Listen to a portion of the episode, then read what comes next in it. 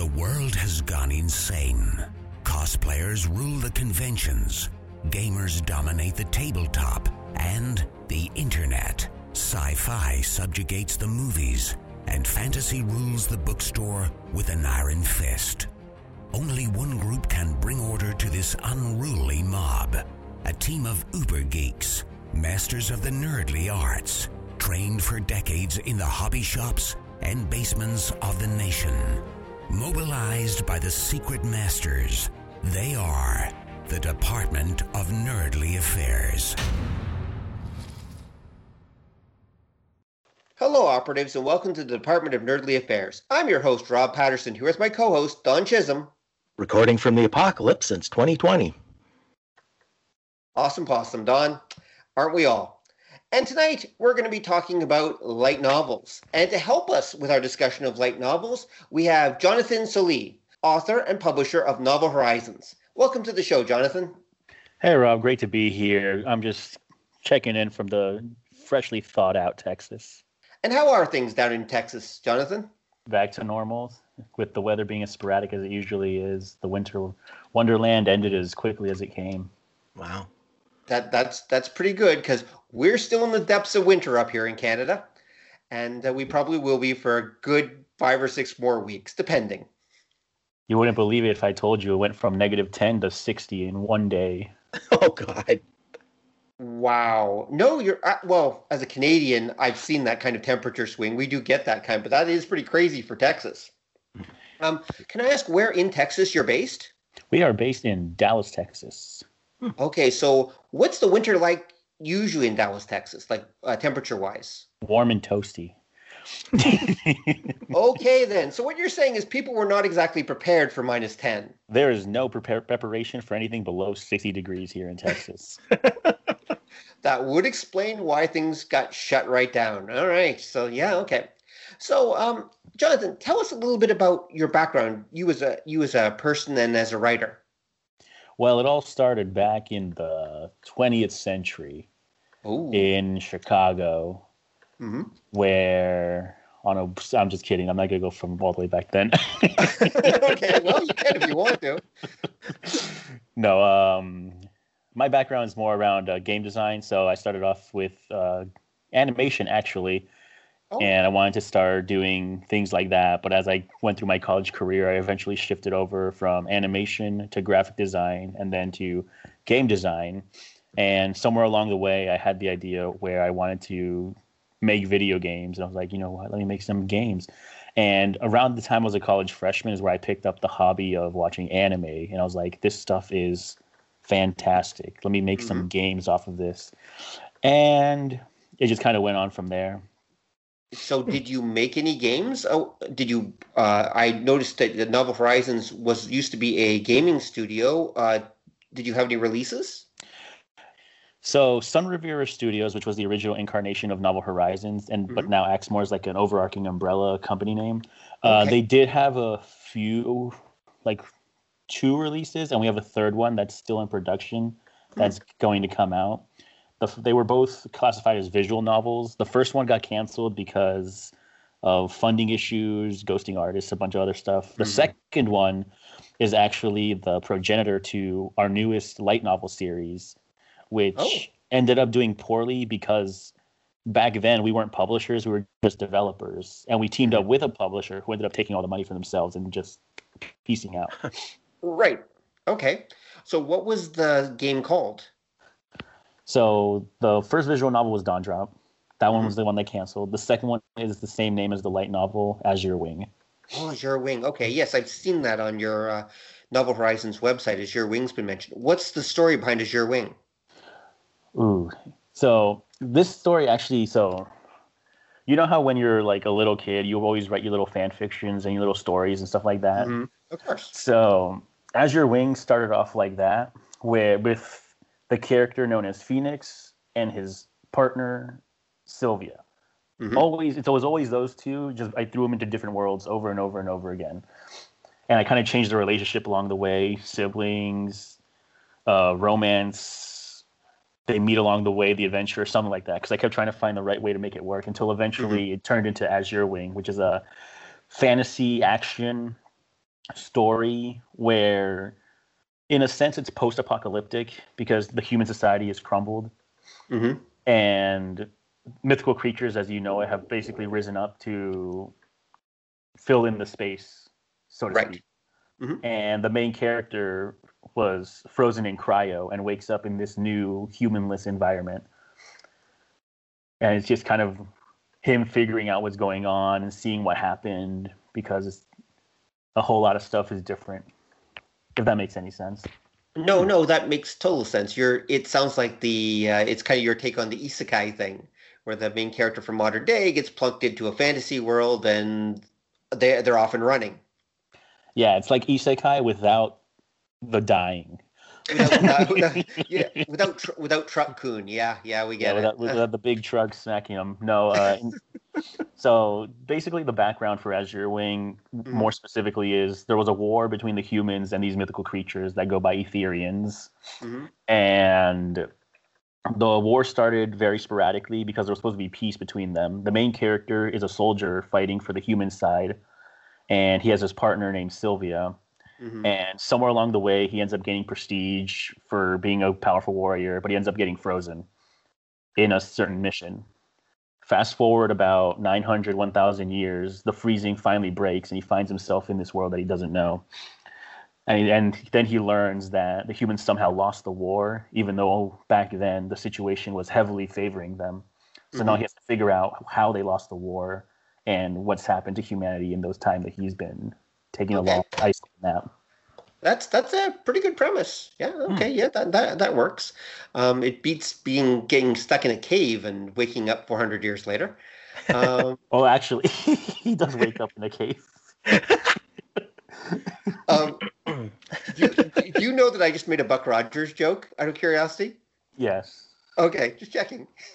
okay, but if you're going for the classic, that's good. Okay, that, that, that that's a classic. Uh, um, okay, I so justified it. I justified it. no, no, no, no, no. It's okay. Here, Buck Rogers. It was cave gas that that that did uh, that stuck Buck in the in the cave for all those years. So, here, if you come up with anything better than cave gas, you're good to go. Mine was used geology. Basically, he was frozen. He fell into a chasm, and over a Mm. thousand years, that chasm became a set of mountains, and he just so happened to be in them. Oh, okay, And- sure, sure. Yeah. And a group of excavators ended up finding him. Okay. Well, let's okay. Let's take a step back then and talk a little bit more about uh, Novel Horizons, like the studio, then, and we'll then we'll come back and talk more about your the works that you're publishing. Yeah. Um. So, what made you decide I want to be a light novel publisher? So that's that's somewhat multifaceted because that started off with kind of the same idea as why Sun Riviera Studios came to be, and that was because I wanted to tell a good story. Mm-hmm.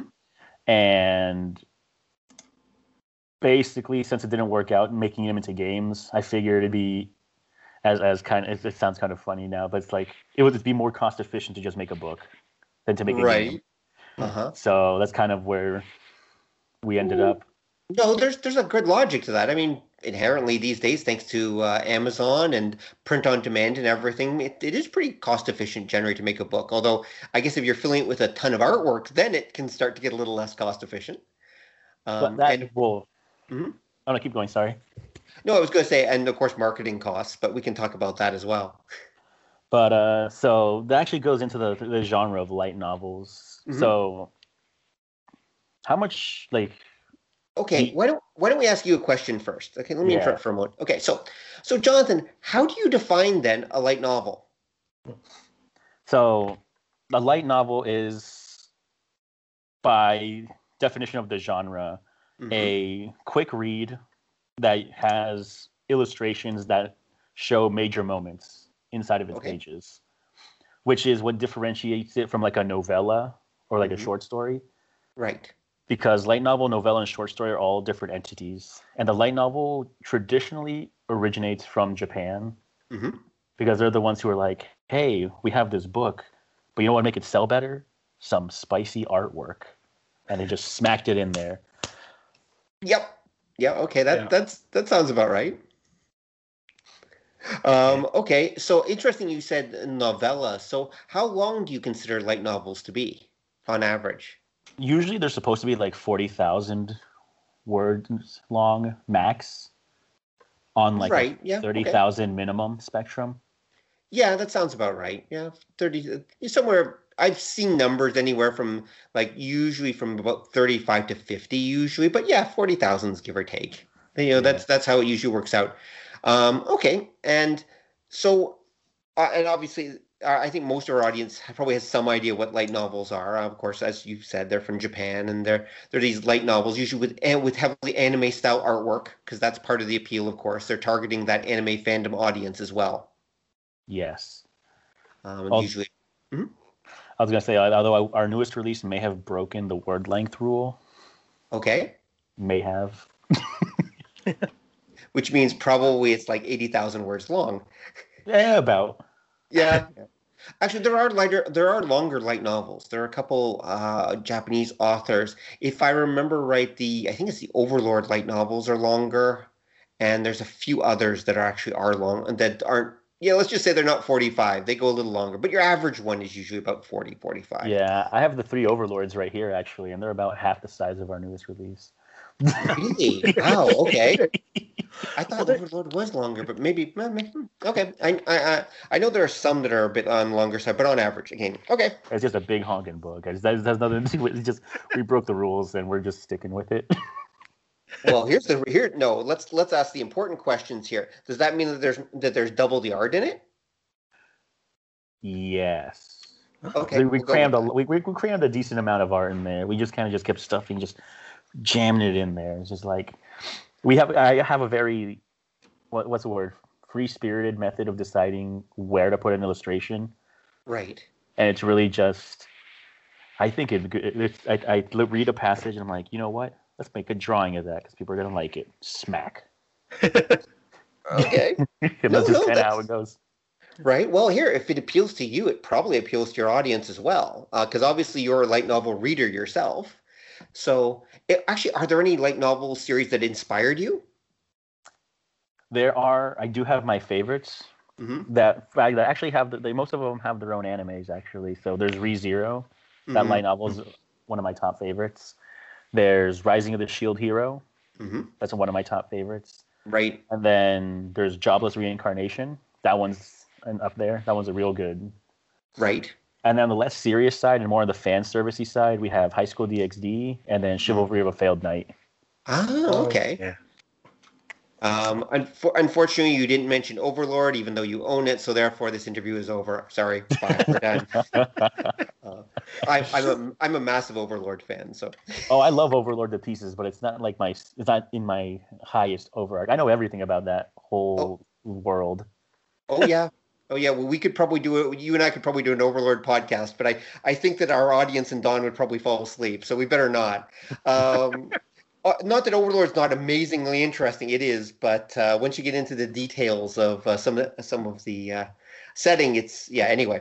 I mean, right, once you so- say Bukubuku Chagama, people start being like, "What?"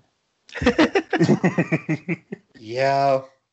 Yeah, the, the- I- and I know exactly what that means. So that's what. Okay. Yeah. Yeah. Yeah. There we go.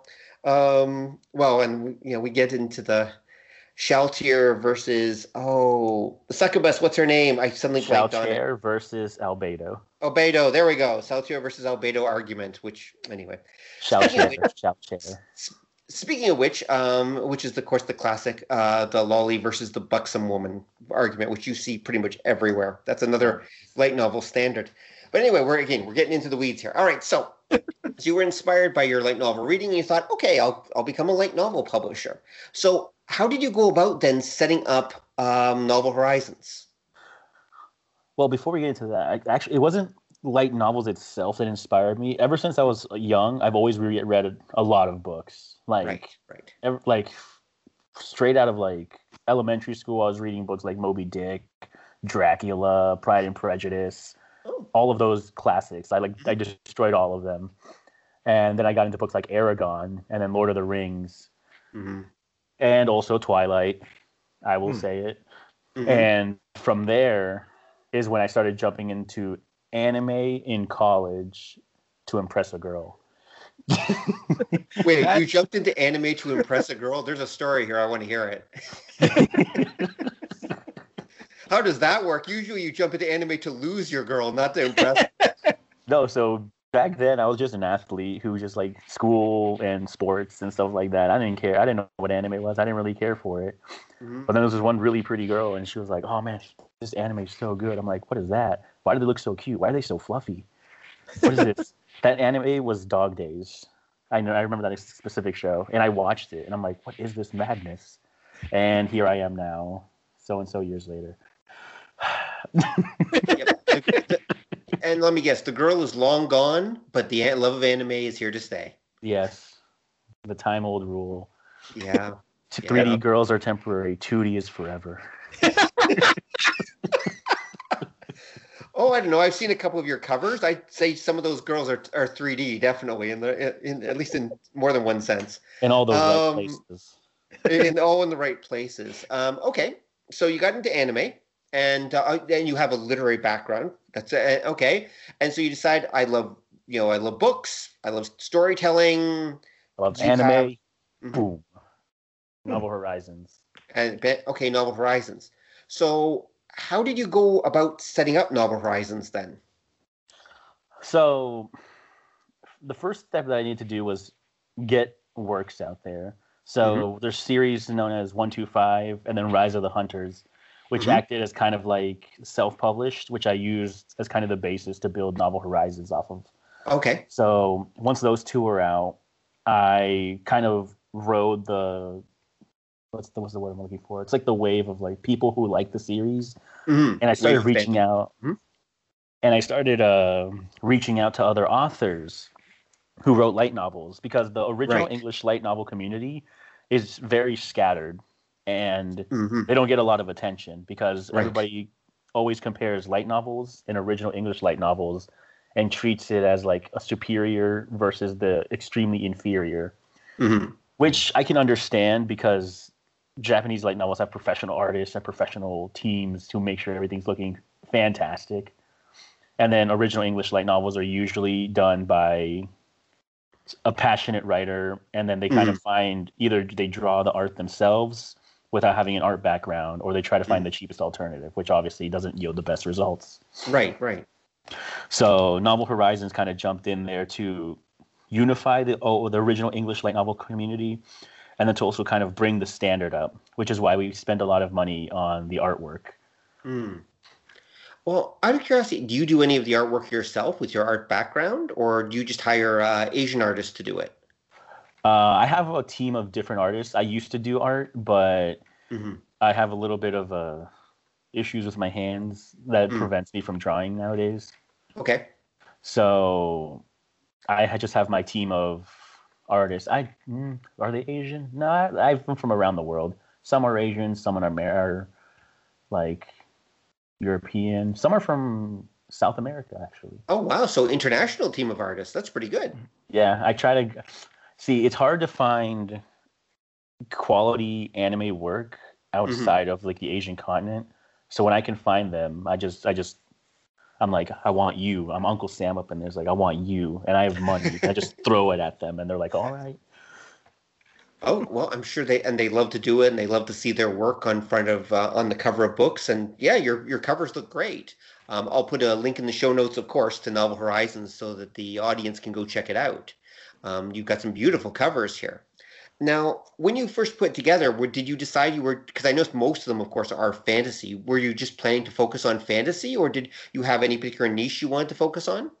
So Novel Horizons was we wanted to encompass all the genres. Mhm. The only thing is, I specialize in running writing fantasy and action. hmm So we were in a bit of a lock. And that's kind of why we started looking for other authors. And it just so happens they also do action and fantasy. But we do have one romance title that we managed to grab, and so that's exciting. Hmm. Okay. Yeah, because that's that's one of the things I notice with a lot of the light novels, and I've asked a few different people is the fantasy thing is like way prevalent, and I'm wondering if that's if there's a reason for that, or if it's just that because the original ones came out of that that genre, everybody just kind of is continuing it inertially, or or do, do you think there's a a deeper reason? in the in my case, in the case of Novel Horizons, really just the fact that that's who I could find. That's Mm. like the best quality stories because I always make sure I have to always read through the whole manuscript and decide Mhm. whether it's we're gonna publish it or not. And most of the submissions are action fantasy. We don't really get much of sports. We don't get many romances.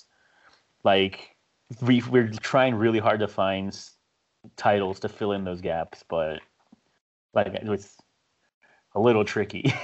Yeah.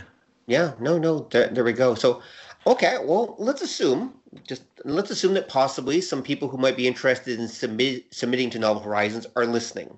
So, to fill in those gaps, so what should they know?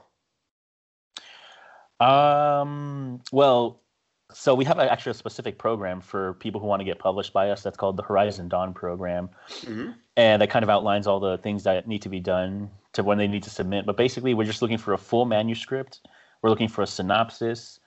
We want to see their vision for the story, and that's kind of it. They they're filling in the role of the writer. We take care of the artists. We take care of the editors. We take care of the marketing and all that stuff. Mhm. So, but we we we want a clear vision, and we want to kind of see just how fleshed out this world is, and if it appeals to the audience, and it, or if it fills a certain hole in our lineup that we Mm. would need. Right. Okay. Good to know. Good to know. Um, uh, uh, now, is there any? Uh, are you targeting like uh, what forty thousand words? Are you? I know. Are you looking for series or one shots? Do you want a complete outline? Can you give a little more detail? Uh, we're currently looking. We're we're always looking for series. We don't really do one shots.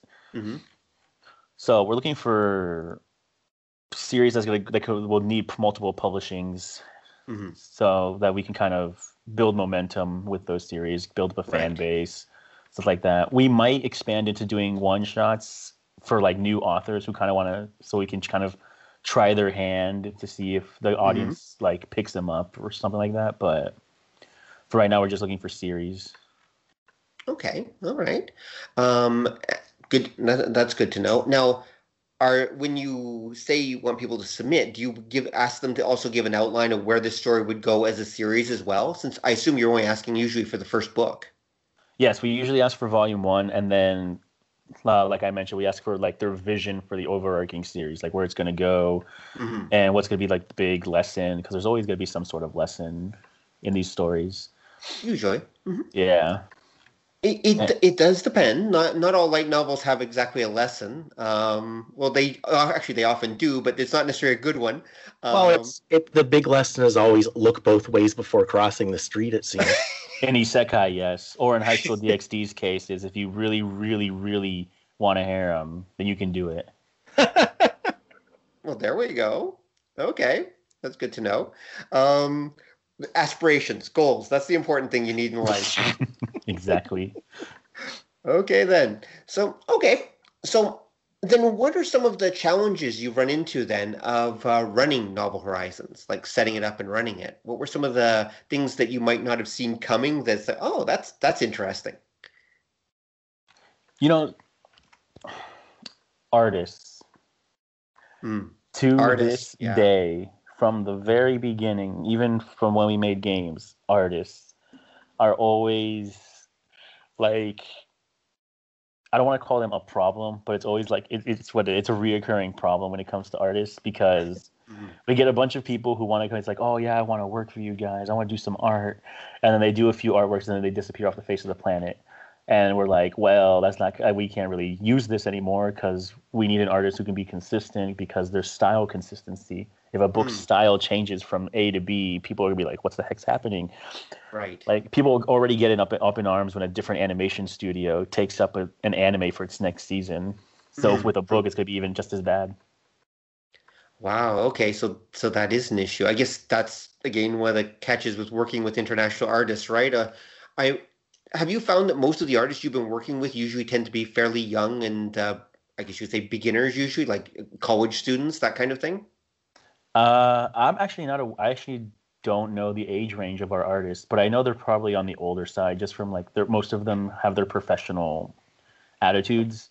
Okay. Hmm. But when it comes to applications, we do get a lot of applications of younger artists But like I Mm. said, one of our main focuses for Novel Horizons is quality of artwork. So we're extremely Mhm. picky about who we end up bringing onto projects. Oh, okay, that's good. Actually, that, I mean, yeah, qual the quality shows, and hopefully it will help uh, sell the books as well. Um, so, speaking of which, okay, so how how have you uh, found marketing? Like, what have you been doing marketing wise to get the word out there about um, Novel Horizons? So this is probably the biggest challenge for Novel Horizons, and that's because we're an OELN company. So we're not going to be getting rights for light novels. Like we had some requests from certain people. Um, have you heard of Redo of Hero of Healer? Redo of here? No, I haven't actually. Redo of Healer is an anime currently airing right now that's extremely controversial, super controversial. That it's been banned on certain streaming sites on certain certain countries, Oh, and even the original pub, the person who was going to localize it in America dropped it. wow. and Okay. people were reaching out just like, hey, you guys do light novels. You want to consider picking up Redo of Hero Healer? And um, we were just like, nah, we can't really because we're OELN. We don't do light novel, light novels. Right. And because of that, we put ourselves in this little box, the OELN box. Mm, And it's a very small box right now. And part of our mission is to grow that box. right. So it's a lot of work because when it comes to marketing, there is no original English light novel marketing plan or hmm secret sauce. We usually have to ride on the anime community and the manga community because even here in America, light novels are pretty rare. Like they're a huge thing in Japan, but here Mm. in America, they're very small compared to traditional literature. Well, in fairness, in Japan, they've been around since the early 90s. So, yeah, they've had a little more time to develop over there than they have here. Yes. Um, and in at least up here in Canada, generally speaking, if you want to go for looking for light novels in our larger bookstores, uh, I don't know if you guys still have Barnes and Nobles down there, but we have Yes, one we up do. here. Okay, so they are still around. We have a equivalent called Chapters up here, Chapters Indigo. And if I go over there and take a look, I will find light novels, but they're mixed in with the the light novels are mixed in with the manga. Yeah. And so, so as an end result, you're picking up the, people are picking them up, going, "Wait, this isn't a manga," and that's it. It really doesn't belong there. And I don't know how. I don't know whether that helps or hurts sales. I mean, maybe putting them in with uh, manga makes makes some you know manga fans more likely to check them out or buy them, or maybe they just get annoyed and just toss them aside. I have no idea. Um, but either way, yeah, that is one of the problems. They don't. They deserve their own category. I absolutely agree, but they don't have one yet. Um, And that's what we're working towards. We're mm, we're doing the do and it's a hard do to do yeah, I, I, I, I understand that. Um, Yeah, and of course, Amazon itself only, uh, though Amazon itself does actually have light novel categories now for both ebooks and for print books. i don't think so they have uh, graphic novels but not light novels No, they actually do have light novel categories now. We can talk about that off air. Hmm. They, I think- there, there are actually there are actually three light novel categories in Amazon now. Ah i see i see Okay, so here I'll set you up after. Don't worry. All right, so um, as a but uh, but overall, you're right. I think the original English light novel community is still well. I mean, isn't that is it's it's a real challenge, isn't it? I mean, you're trying to compete with actual light novels from Japan, which must be really tough sometimes. so, so it can be in a, one sense but the one saving grace is that western writing is very different to eastern writing Mm. the way western writers express their ideas and write a book is shockingly different than traditional uh, light novels Oh, that's and okay. So, sorry, can, let, uh, tell, let's hear more about that. Actually, so what do you think the differences are between the way Western writers approach light novels and the way Eastern ones do? that's a that's hmm, that's really complex because of just just like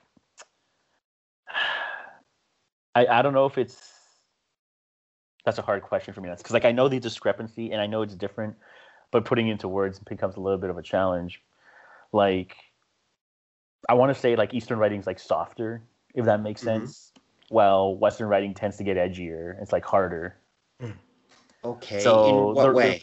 Like their words are harsher when Western people write. Their words are harsher. The events are shocking. There's like a lot of like grit and just. Mm, trying to I- find the right word. Uh, would it would you you compare it to say when you go back to the uh, last century, like the the pulps, that the pulps are always trying to be kind of shocking and evocative, and then that's kind of the tradition the West follows still. Some, yeah, something like that. Like, uh, have you ever read the book Eragon? a long time ago. Yeah. So if you take Eragon as an example, like if you read those pages, it's it's a Mhm. fantasy story. But if you read a fantasy story from Japan, they don't read the same. It's just the, the the way they evoke emotions is, and the way they're written, the words that they choose to use, are very different for both of them, despite the fact they're both the same genre. Okay, I I think maybe it goes back. Um, uh, Scott McCloud when he did Understanding Comics, uh, pointed out that Western comics, and I think this this might be kind of what we're getting at here. Western comics tended to focus on the event and the action, whereas Eastern comics would put more effort into setting the scene and setting the feelings behind the action. Is that kind of what you're thinking? That actually just reminded me of something of Westerners are more about the events, and the Eastern writing is more about the people, like Hmm. the character. Okay, yeah. Yep, I would agree with that. No, I think I think I think you hit it. Um, traditional Japanese writing or traditional well Japanese storytelling and that tends to focus more on about how people sorry sorry tends to for, um, focus more on how people interact with each other. Like that is still the fundamental root of manga and uh, light novel storytelling, right? Is about you bring two people together and we watch what happens when these characters meet each other, when these characters encounter each other and that's where a lot of the drama and that's where the interest will come from whereas western storytelling tends to be a little bit more about um, the event like and the conflict would be probably the better way to put it. Um, we've got that whole Arist- aristotelian approach where uh, aristotle wrote i think it was aristotle that said yeah it was who said uh, every story is basically man versus man man versus himself man versus nature and they added a few others later on. But there's that idea still of conflict of like things fighting each other in western storytelling so there's always that that element to it whereas the um, eastern storytelling doesn't come from that approach it tends to come from more of well let's just put these two together two people together and see what happens as they interact with each other based on their personalities and their backgrounds and things like that and as you say it's much more character centered at least Probably. that's my observation anyway Did you hear? Did you guys hear that beep just now? No. no Okay, cool. Because I a notification came through my desktop. Nope, nope. So it's okay. We we didn't hear a thing. Um, so anyway, as and uh, yeah, you might want to be. Speaking of which, I'm going to edit this part out, but you might want to be careful about mentioning uh, jobless reincarnation. I happen. I'm I'm reading that book at the moment, and the amount of loli stuff in there is kind of shocking. Hmm. and that's and that's just the first and that's just the first volume. Well, You and you heard about the controversy, but I think it's the seventh volume. Is it that they've already started censoring the books because there's so much loli content in it? well, the the thing, the weird thing about jobless reincarnation is that the loli Mhm. stuff stops after the first or second volume because there's a big time skip. Oh, okay. Yeah, so by the time you get to the second or third volume, Rudeus is already in his twenties, Oh, okay. and I'm- most of the cast. That's that's a good thing. that's definitely Yeah, a good thing. So, I know a lot of people are giving a lot of controversy to jobless reincarnation, but I really, really like the writing because I, it's actually pretty reminiscent to Western writing. Mm. It's it's real. It's kind of it doesn't sugarcoat things or try to avoid things because it's a progenitor series. Like that that story was written Mm. a long time ago, and it's actually the grandfather for isekai stories, as what a lot of people like to call it. Huh. Isek, most isekai stories that you know took a Mm. note from jobless reincarnation. Oh, that's interesting. I actually did, at that one I didn't know. Okay, so I will have. I had always taken that most isekai stories usually, well, a lot of them come out of uh, Sword Art Online, and well, it goes back way earlier than that. I know, but uh, um, there you can find isekai stories back in the '90s actually. Um, yeah, like but the modern, Horizon. Mhm. I was gonna say Log Horizon was the progenitor to Sword Yeah. Art Online. Yeah, Log Horizon. You're right. Yep, yep. That's true. That's true. Um, but we can. I mean, the whole concept of isekai is generally, uh, you know, as we joked earlier, is a really old one in in general. But anyway, so okay, back on focus then. Sorry, oh, back on the air.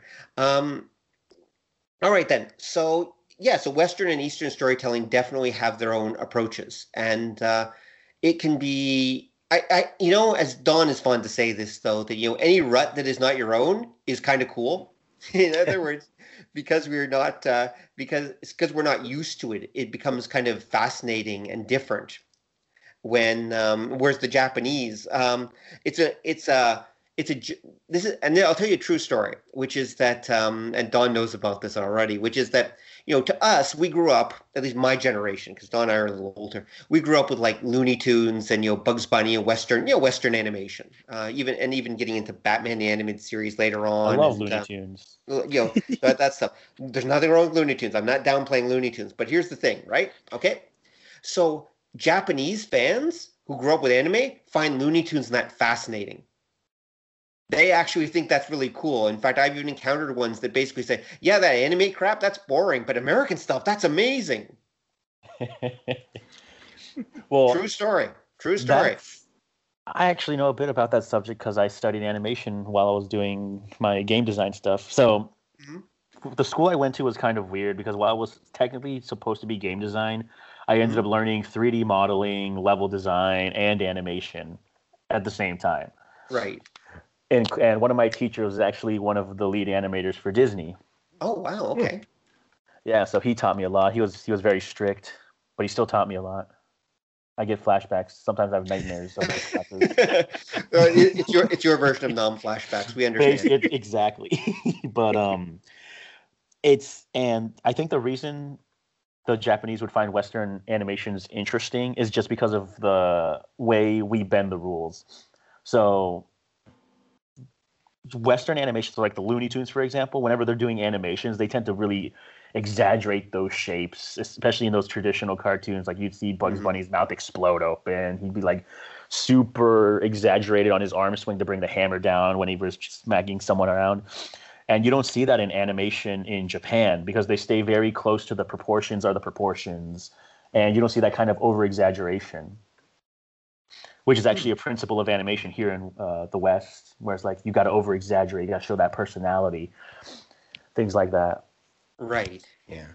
But you don't get that- any of that in anime. Like, when was the last time you saw a comically animated character in anime where it's like you like see their arms like reach back like ten feet before smacking something, like they did it with the Looney Tunes? You don't. That's that's true. The closest I can think of is uh Tezuka used to have certain visual gags that he did. Even then they weren't anywhere near on the wild take level. He might just have a character's hair pop off and that would be as extreme as he got. hmm But when you get to the Looney Tunes, they're like getting turned into accordions and they're walking around letting little accordion Mm. sounds. You see them get crushed by a rock and they're walking around as a little plane, like a natural, like cir- little flat circle plane. It's just like you don't see that in anime. They ha- anime has its own scent way of like over exaggerating, like the little swirls in their eyes when someone's really embarrassed, hmm or like the nose bleeding thing. But those aren't what I would call exciting from an animator's point of view, like Bugs Bunny in his prime, or Daffy Duck, Elmer Fudd, hmm or like the a- anime does the eye popping out thing too. I think. Yeah, that's they, they yeah, but again it's it's like you were saying, it's it's it's not that Tex Avery your whole head explodes when her eyes pop out kind yeah. of thing. Right. And I think Wow. that's become much less prevalent as well with modern anime because in a lot of cases they're using uh, not just traditional 3D, well, not just traditional animation techniques. Heck, they're barely using them anymore. A lot of what we're seeing is layers of like 3D characters and such. So some of those characters, once the models are designed, it's very difficult for them to actually manipulate them in more extreme ways, right?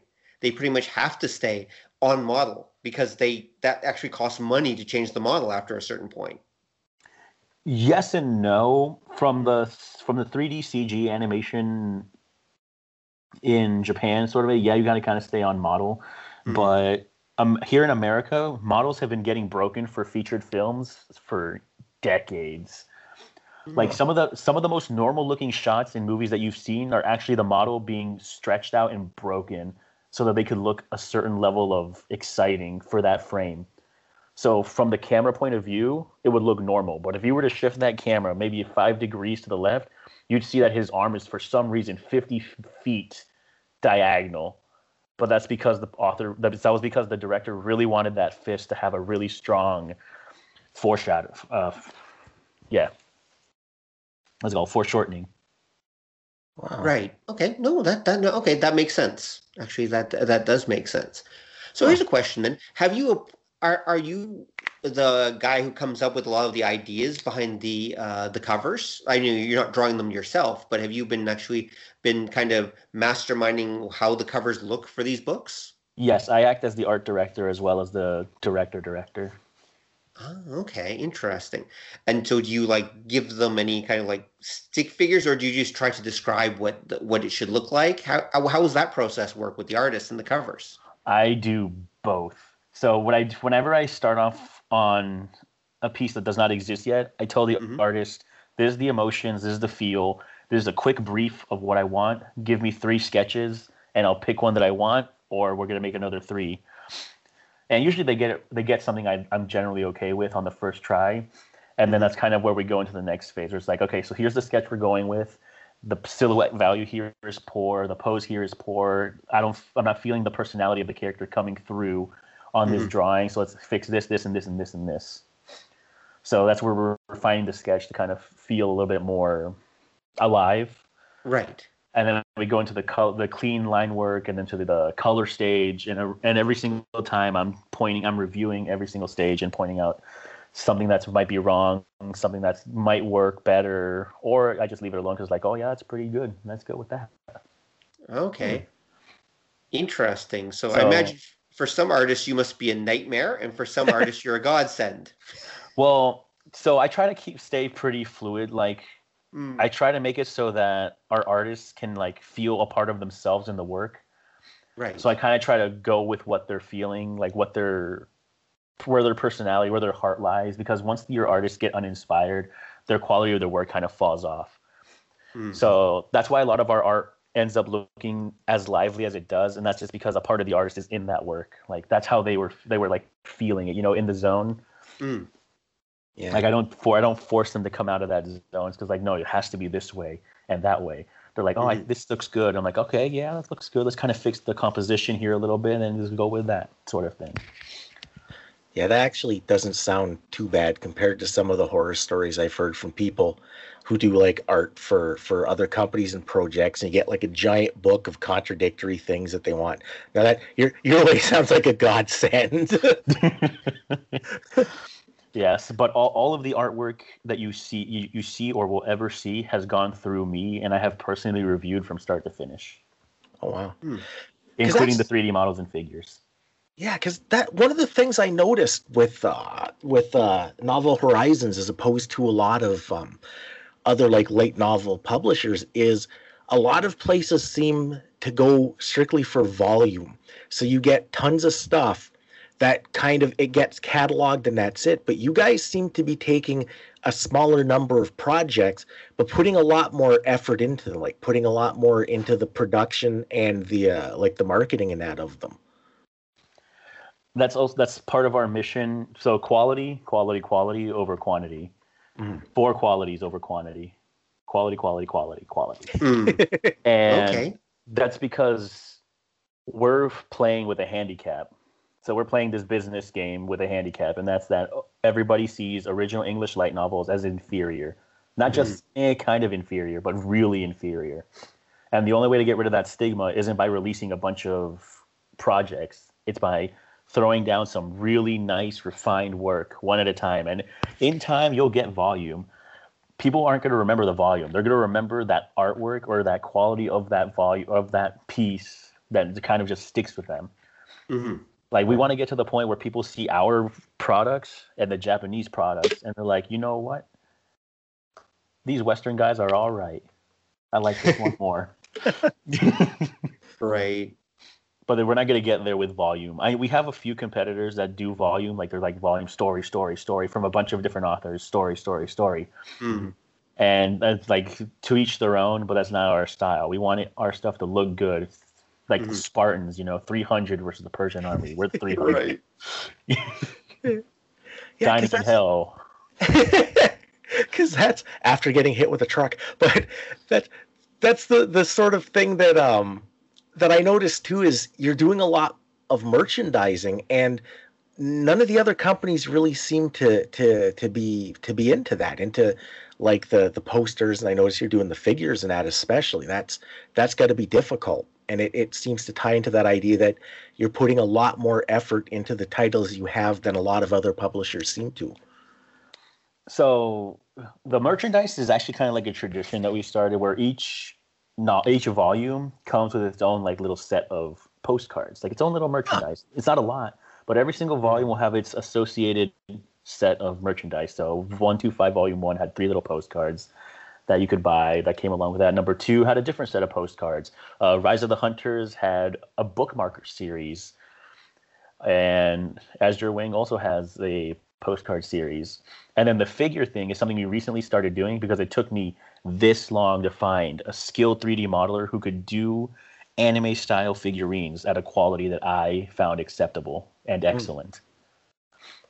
Because you can find a lot of like uh, Mm. freelance anime 3D modeler artists, but they look pretty mm, mediocre to say Yeah. just. But Right. I don't do mediocre. I I, I don't. so it took me a long time to find the artist. Like if you look at some of the figures we have on our site, those look like professional looking, good smile company level Mhm. figures that we have. yeah Oh, they they do. They do. I'm looking at the one two five Daphne figure right now, and that is that's gorgeous. I mean, from all angles. Yes, from all angles, that's definitely gorgeous. It's even better in turnaround form. I know, I know. at the at end. the turnaround right now. That's what I mean. From all angles, folks. Make sure you check every angle on that pic on that uh, figure. Anyway, um, but huh, that uh, that's interesting. Are you finding that um, there's a demand for the figures?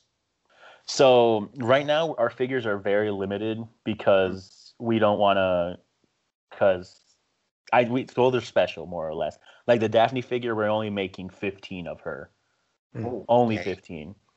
And then we have a new one for Azure Wing that's in progress, which I we decided to put up for pre-order. It's not done yet; it's still Mhm. little thing, but um, there is a demand because the 15 obviously sold out for Daphne, and Mhm. people are always asking us for other figures for some of the characters. But as the series that we publish gain popularity, the demand will grow, Mm. which is kind of why we're kind of setting up some infrastructure here and there.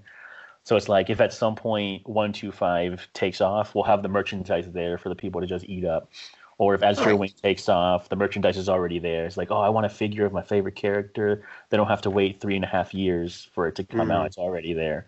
Right. So it's a little preemptive, and it's kind of like it's a very it's a kind of a risky move. But luckily, so far we've been able to make back the costs of producing these so far, Hmm. Hmm. even just barely. Yeah. Do, do you find they make for uh for good marketing? Because I think if you do like the figures or even like the the posters and that, you can put those in places you can't put the light novel. Have you started to uh, look into that or? We would Mm. love to if it wasn't COVID time. We've been Oh. we've been planning conventions for two years now, and Akon 2021 just got canceled today. So Uh, Oh, sorry to hear that, man. Oh, I know. Uh, yeah, Akon's legendary. Um, okay. Now, have you done for some of the figures and such? Are, are you crowdfunding these things, or are you actually just uh, is this just the company that's that's put, that's putting these things out? The figures are not crowdfunded. Those are we kind of take our some excess profit money Mm. and we put it towards getting those developed, and then we kind of uh, what's the word is we, we rub our hands together, cross our fingers, and hope that we can make some of the money back that we spent. Right. I mean, have you considered crowdfunding? Because sometimes the crowdfunding can actually be a form of advertising in and of itself, right? Yes, crowd. So crowdfunding is our main source of how we do a lot of things. But for the figures, Mm. we are technically opening up a different branch that specializes in anime figures and miniatures. Oh, okay. Okay. And that's- on paper, I have nothing to do with that. right. okay. okay then. Uh, well, it's it's a separate branch of your company, which is not a bad idea. Yeah, and Uh, we, we they have a lot of work out too, but we don't they, that they don't have a website yet or anything. They just recently got their Kickstarter done. Oh, nice, nice, very good. Okay, cool. Hmm. Um, so where would you, where do you would you like Novel Horizons to go in the future? Then, like, how would you like it to grow and branch out from here? So right now, we're, the goal is kind of solidifying our foundation hmm because we can release as many light novels as we want, but if the original English light novel community stays small and kind of sparse and kind of Mhm. spread out everywhere, we'll never get anywhere. So we're working on finding ways to kind of unify the community and help bring awareness out. And we're hoping that like the artwork, the nice artwork on our books, kind of gets people's attention and kind of start bringing in and kind of growing that way. So our the community growth is kind of what our main aim is, and then after that, anime. Mm. Okay. Okay. Have you thought about doing like web comics or anything like that? So things like webcomics and mangas are currently outside of what our we can do just because of how expensive it would be to hire Mm. an artist to Yes. do a specific story because they're going to charge per page or Mhm. something like that. It might be realistically easier to find an artist who already has a manga or comic series that they want to publish, but Mhm. we haven't had any of them reach out yet. But we also technically don't do that. right. But yeah. if someone has a quality manga that they want to get published, I wouldn't say no to looking at it. You know. Mhm. just in case anyone like that happens to be listening at the moment, there you go. You never know. Well, Yeah. no, you, you literally never know who's listening to these things. So therefore, yeah, no, that's that that's good to know. Um, what kind of so I noticed something is that you seem to be doing your own print on demand. It seems like you're not actually publishing through Amazon. You're actually publishing. Uh, you're printing with another company. Is that correct? We use both actually. We use different pods and Amazon. So you can find our books on Amazon and order through Amazon. But we also Mhm. have our own printed stock that we keep on hand. Okay, Hmm. because I was because I was looking at some of your books uh, before, and I noticed that a lot of them, like the if I eh, when I was looking on the physical ones, it doesn't seem like it seems like you're taking direct order for the physical ones as opposed to uh, sending me off to Amazon to buy through them. Yes, we are. We offer both because some people feel more comfortable shopping through Amazon than through us. But Mm. we do have our own stock that we have right here waiting for their eager hands to take. right, some some giant pile of boxes that's threatening to loom and crush you at, at any moment. Is is that what you're talking about?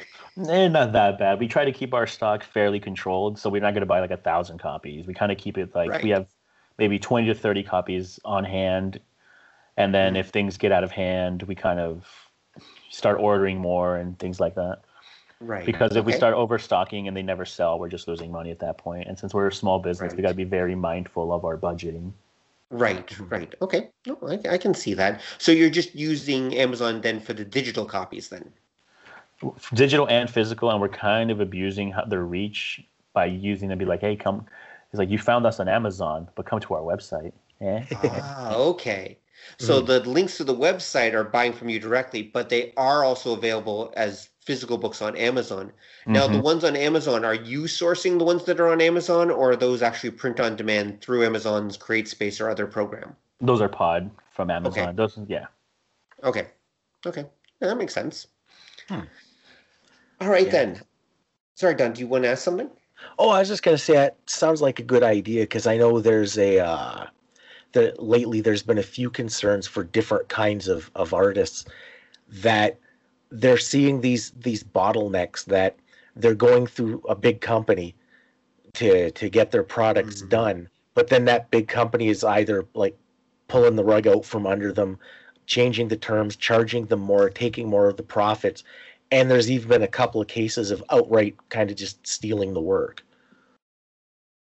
hmm That is true. Amazon's also guilty of taking out even established Japanese light novels from their store for no reason. Mhm. About a month or two ago, there was actually some outrage in the original English light novel community where some of the more well known authors had all their work taken down by Amazon. Really? Wow. Yeah, okay, I hadn't heard those- about that. And those were authors who only sold on Amazon, really. Yeah. And they were taken down because apparently they had breached the KDP guidelines and said that their work was being ava- was being sold or was Ah. available on different sites. Now the problem is they didn't know that, and that was because their works were being pirated. But Hmm. Amazon published them, ju- punished them just the same as if they had actually knowingly done it. Hmm. Now that was a whole big commotion, and I think most of them got resolved. But there's been a lot of mm, stigma against Amazon in the community lately. Hmm. No, that makes absolute sense, and that's not new. That's pretty much as long as KDP's been around. Basically, they've been, uh, yeah, people have been dinged for pirate versions of their work being out there. And that's Uh, why we don't do KDP. We don't sign up for that. Yeah, well, yeah, that that's probably a good move on your part. I mean, you KDP at this point, I mean, you get page reads, but that's not that's kind of about it. they Mhm. don't seem to give you a lot of other promotional opportunities. I mean, a little bit, but not maybe not enough, especially for what you're doing. Oh, speaking of Amazon, though, how, so have you considered doing like audiobooks of some of your works as well? We've been looking into doing audiobooks, but we're kind of figuring out the process there. We're trying to figure out if we want like one person doing the reading or if we're going to go full on anime style and get some voice actors for each character and then a hmm. narrator. Ooh, that would be uh, challenging. Yeah, that would that. I mean, if you want to do the voice actors for each character, that would re- pretty much require you to. You'd have, definitely have to pay up front and everything. Whereas if you just working with Amazon, it's or working with Audible itself, it's Audible basically. Uh, you can do ACX, of course, and ACX will will you can audition uh, voice actors and uh, you actually you can get some really good voice actors actually through uh, ACX. I mean, they have a huge library of voice actors, and you just put up a sample and they uh, they read. I know this because I recently published a middle grade book, and I just went through the ACX process with, and uh, I actually got a anime voice actor to actually uh, read my book. Uh, he's been in he was in Gundam, was it? Oh, Gundam Seed. He was uh, in Gundam Seed and a couple other anime, and he just happened to respond to uh, my. My putting my sample up. And so yeah i have an actual book coming out sometime in the next month that has an anime voice actor reading it. And he Nice. he and he does voices. Like he's doing he's doing all the voices by himself. Um so and so i got to tell you some of them it's as though you, there is a full cast. Like they're they really are that good at it. I i will say there are some amazing voice actors out there. It's kind of luck of the draw though unless you seek them out it's luck of the draw what ones you get though. Yeah. At Well, least through uh, acx anyway Yeah, and this is where our background as game developers kind of helps because we've made a lot of contact with a lot of voice actors Mhm. oh yeah in our time during doing that. And at one point, we actually had the English voice actress for 2B from NieR Automata working for us on something. Oh, okay, wow. So, And so there you go. then, yeah, so we, we know a few. Like, um, I'm friends with uh, a voice actor on Dragon Ball Z. hmm and then oh you're gonna like this one uh my i'm friends with a close friend of overlord's Ainz english voice actor Oh, nice. okay. Well, that then there's your voice actor for. Uh, do you have anything that's anything that's close to that? That would probably be what a shadow of a god. maybe but i don't know like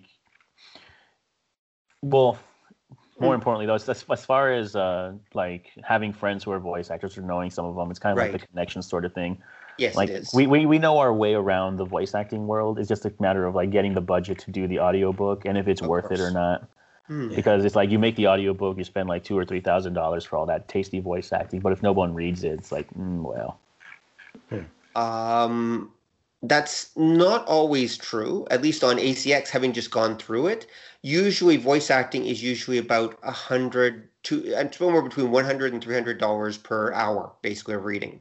That's at least usually how much it is on ACX, and that's all, usually with uh, you paying for it up front. Well i was referring to the having each character voiced differently with oh like, yeah, yeah, yeah. that one that one be Yeah, that well, and that then it becomes all about the audio engineering because at that point you're doing audio drama, really, and that's that's it. That's sound it. effects while we're at it Yeah, and add in some sound effects.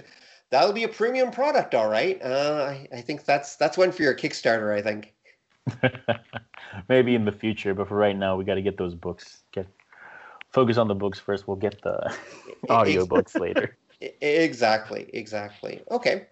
All right, so why don't you tell us about some of the other books you're publishing? So you mentioned about Azure Wing. So what are some of the other ones that you guys are putting out? Uh, we've got Shadow of a God, which is mm-hmm. another action fantasy, a little bit darker than some of our series. There's a lot of um, death. There's some mm-hmm. death happening in there. There's a main girl death. Yeah, that's some good stuff. Okay, though, well, that'll really entice them to uh, to read. It's like their favorite waifu is going to die. it's well, it's the assumed waifu. Like, cause you know how whenever you start episode one of an anime, you're like, oh, that that's the main girl. Yeah, there she is. Yeah, yeah. Kind of like in High School DxD, you made they made you think that Reina, the fallen angel, was the main girl. They were like, no, she's gonna kill the main guys. Like, whoa, sort of that kind of vibe. okay. Okay. And then we have uh, just just say you won't let go, which is a romance story, mm-hmm. and it's the one romance story that we have, which is kind of like the um, it's the typical star-crossed lover sort of thing, but with a nice twist to make mm-hmm. it kind of exciting. We try to keep our stories not like super unique where people are like, "What the heck is going on?" but like mm-hmm. grounded in a certain trope, but like diverse enough where people want to know where the story is going and can't figure out where it's going. Right. Okay. And then there's uh, Echoes of Hysteria is another fantasy action, but this one is very interesting because it mm-hmm. the writing style harkens back to a very old and not really used style of writing, where there's okay. multiple protagonists inside of a single book, mm-hmm. and you tell the story takes place from their different points of views. So like there's character A and his band, and maybe chapter one and two is him. Chapter three and four is character B and their band, and then chapter five and six is character C in their band, and then they're just rotating in chapters between all of them. And then as you keep on reading, it all turns into one cohesive story because in character A's story, you're learning about these events that are happening, and it turns out mm-hmm. they're affecting character B's story. And it turns out the mastermind the whole time was character C, and you're like, whoa. Mm-hmm. And okay. you don't just you don't see that kind of writing really that much anymore. It's yeah. Well, in not not in light novels anyway, because I've noticed light novels tend to go for very simple, straightforward plots usually, mm-hmm. and, and, it's just one character point of view. Yeah, yeah, usually that's true. Some often even first person. Are, actually, are any of your stories first person, or are they all usually third? Uh, one two five is first person. Azure Wing is third person.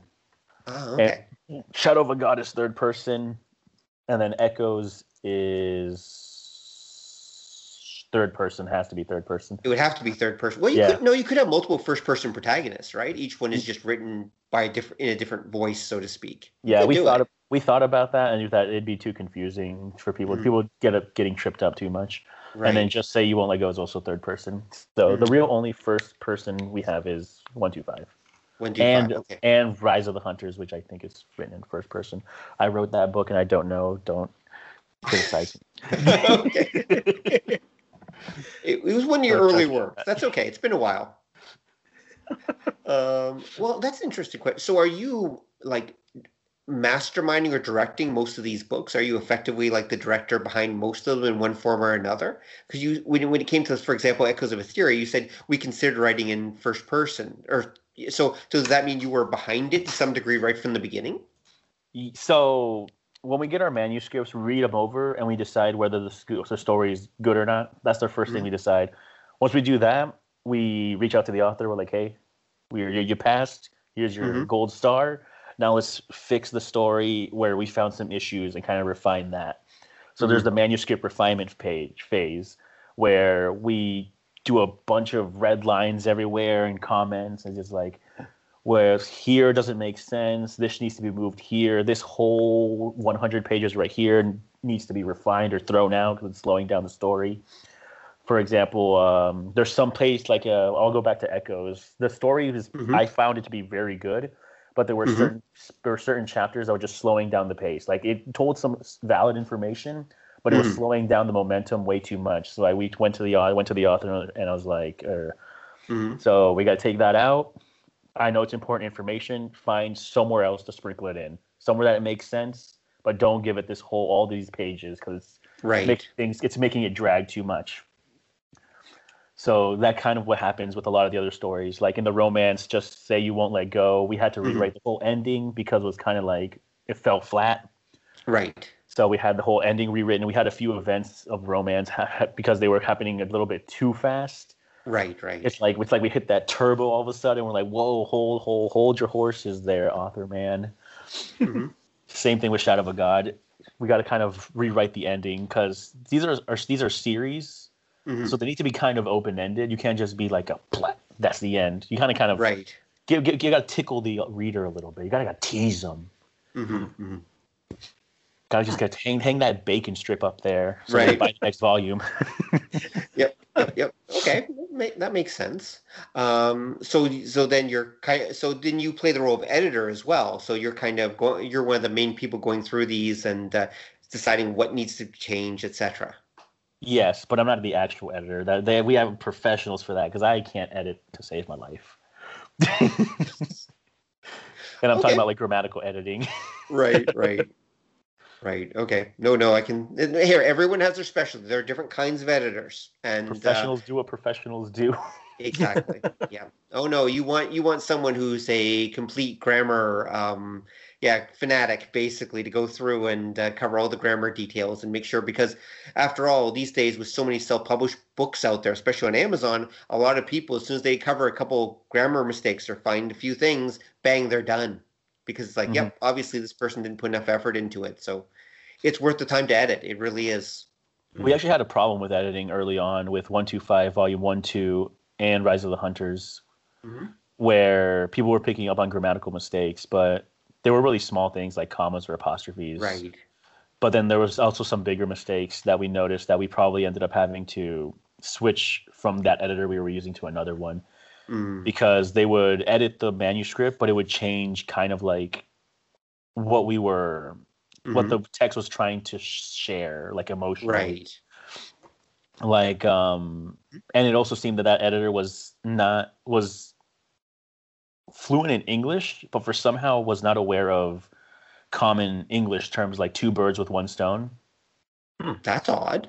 So like so like they would edit that saying so they would edit those things and be like well no it's supposed to be that saying because that's a saying. It makes it's it, technically it's not grammatically correct but it's a saying so it should stay like that right so things like that so we kind of had to switch and then yeah so 125 volume 3 has a different editor Mhm. No, no, that makes sense. No, no, no, that's good. So, out of curiosity, if if if it's okay to ask this, so what has been your best selling stuff so far? What's sold the best?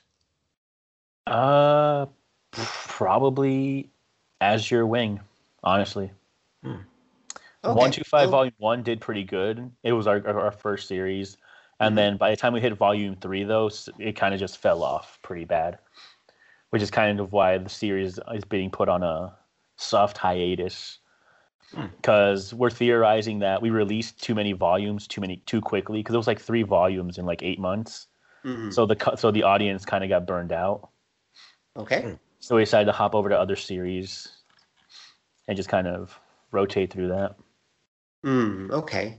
So, what kind of publishing schedule are you looking at then? If you if you're worried about burnout, like maybe each book puts out one or two volumes a year, is that the kind of thing you're looking at? well right now we're doing series, I a mean. we're doing a well each series we're doing a title rotation is what we're doing Mhm. so the first title of this year is azure wing the next title is going to be shadow of a god the title after that is going to be just say you won't let go the romance and the title after that is going to be echoes of hysteria and then we have Mhm. two more titles that we haven't revealed to the public yet they're going to be following that one and then once we finish that rotation we're going to be doing we're going to be going back and looking at sales if we see good enough sales for the first volumes to justify a second volume there'll be Mhm. uh, priority on the next rotation of releases. And then we're also going to be reaching out to authors who submitted manuscripts who we are going to start accepting publishing for. Oh, nice. Okay. a- no. So it's a. Sorry, continue. Sorry. I was gonna say, So it's a, it's an actual title. It's a title rotation, less like a volume rotation. Ah, okay. No, I think that's probably a very good approach to take. You know, you you put Hmm. put a set out there, and you see what hit, what people like, what they don't, and you focus on what they do. Exactly. Um, that's here. That's effectively what they're doing, even with uh, manga and such in Japan. They're doing the same thing. I mean, they you put a whole bunch of pilots out there. You're constantly putting new stuff out there. You get a limited number of slots, and if it gets the ratings, it stays. If it doesn't, it's gone. Mhm, mhm, mhm. Uh, and that's just good business sense. I think that's a good and a good business practice. Hmm, okay, Actually, there's a, a an odd thing because you, you mentioned this earlier, and this has kind of stuck with me. Uh, when you're talking about the different kinds of stories, you mentioned sports. Is say like sports stories something you're actively looking for? Because I know everywhere on Earth except North America, sports stories tend to be pretty popular. I would look at a good sports story. I've tried to write. Actually, I have some drafts. I have multiple drafts of sports related stories, but they all end up like sports romance sort of thing. Mm. But if we're talking about like sports like Keijo or like Haikyuu or mm. what's it called? Diamond Ace Diamond. Oh, Ace of Diamonds. Ace, Ace of, of diamonds. diamonds. Yeah, Ace of Diamonds or Slam Dunk. There's the that's the Slam granddaddy. Dunk. Yeah, yeah. Yeah. Did um, any of you know? Did any, have any of you ever watched Keiju? No. Keijo, Keijo. There we go. Keijo. Which which one's that? I've watched a couple sports ones. It's a that... sports anime about a fictional sport. Well, it's not fictional. It technically exists in Brazil. Keijo. No, I don't know that one. It's like super fan service heavy. It's not what I would call an actual like sports sports, but it's about a sport. Mm-hmm. Which is Keijo, basically where oh, I just found the entry, also known as Hip Whip Girl.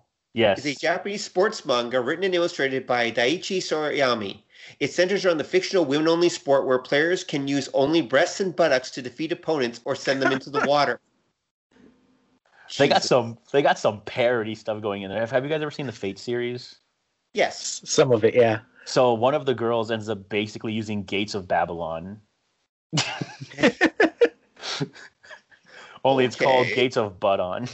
Gate, uh, gates of Butt-on, of course. Okay.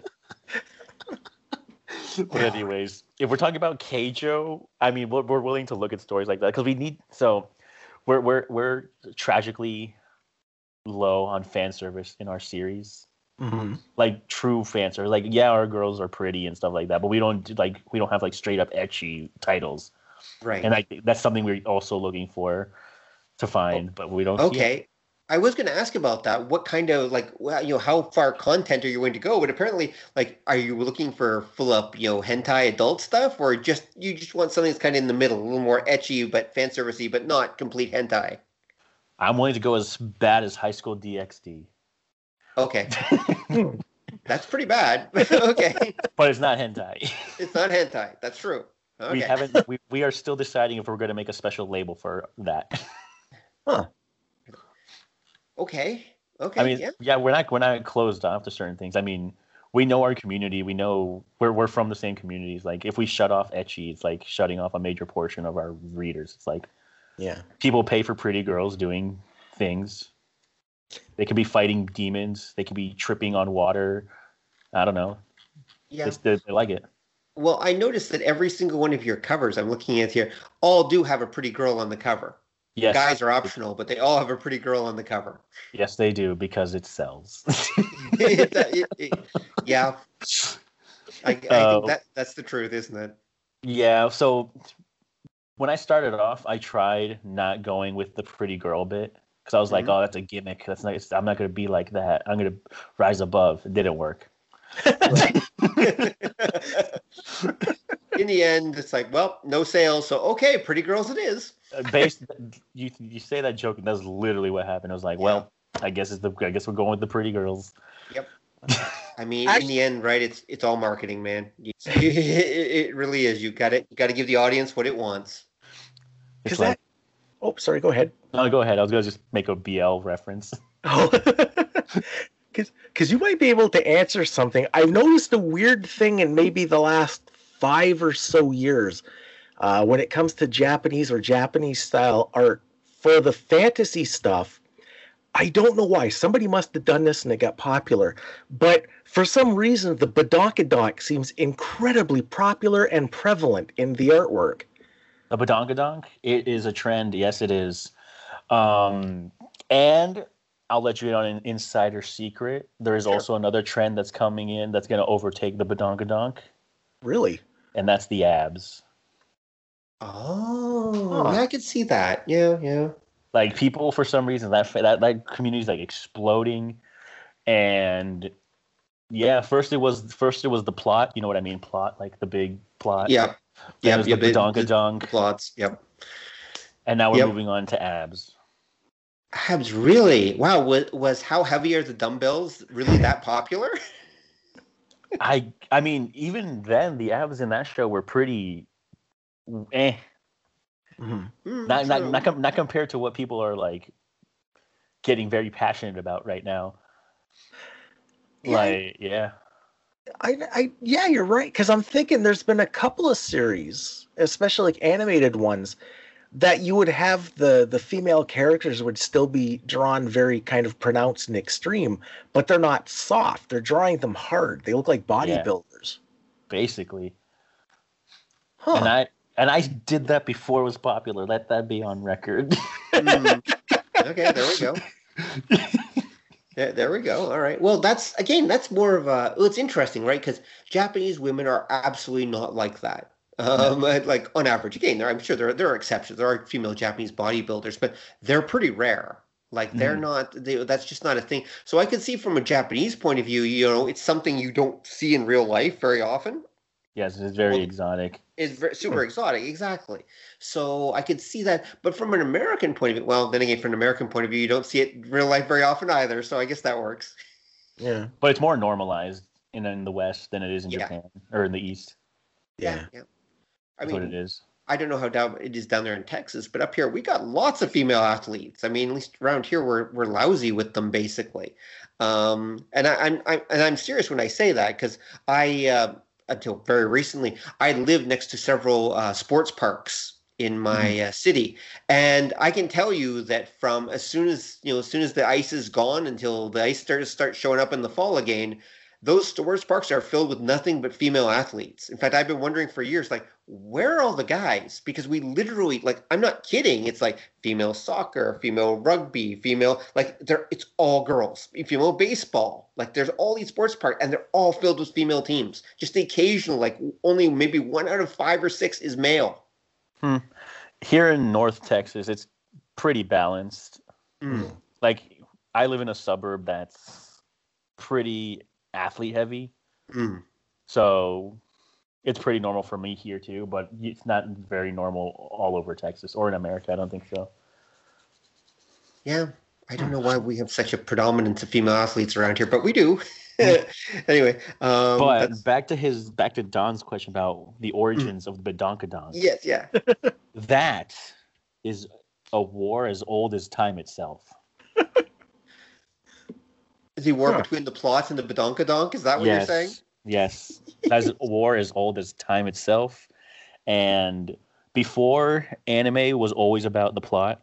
Always. Always. If you go back, it was always about plot. And it wasn't until recently where the Badonkadonks rose up hmm in some sort of insur- insurrection. I said that wrong, but that's okay. yeah, 'cause it's- And, hmm and this is basically a. I'm probably gonna write this down as a plot as a new story. Right. But probably gonna work. Mhm. Go ahead. but uh yeah it's ba- it's it's i don't know exactly where what Mhm. show what anime triggered it Mhm. but it's happening and it's also transitioning into abs Wow, that's so weird. Hmm. But here, I mean, eventually, you know, you gotta do something different. So I could totally see, I could see an ab wave coming in. That's so weird, but okay. That I guess you know that that kind of works. I mean, you know, you gotta try Oh, something different. wait new generation. wait wait wait wait wait i Mhm. skipped a very important it wasn't it wasn't badonkadonk to ab wave it was badonkadonk to thighs to ab. Ah, yeah. That is true. That is true. Yeah. How thick are your thighs? There we go.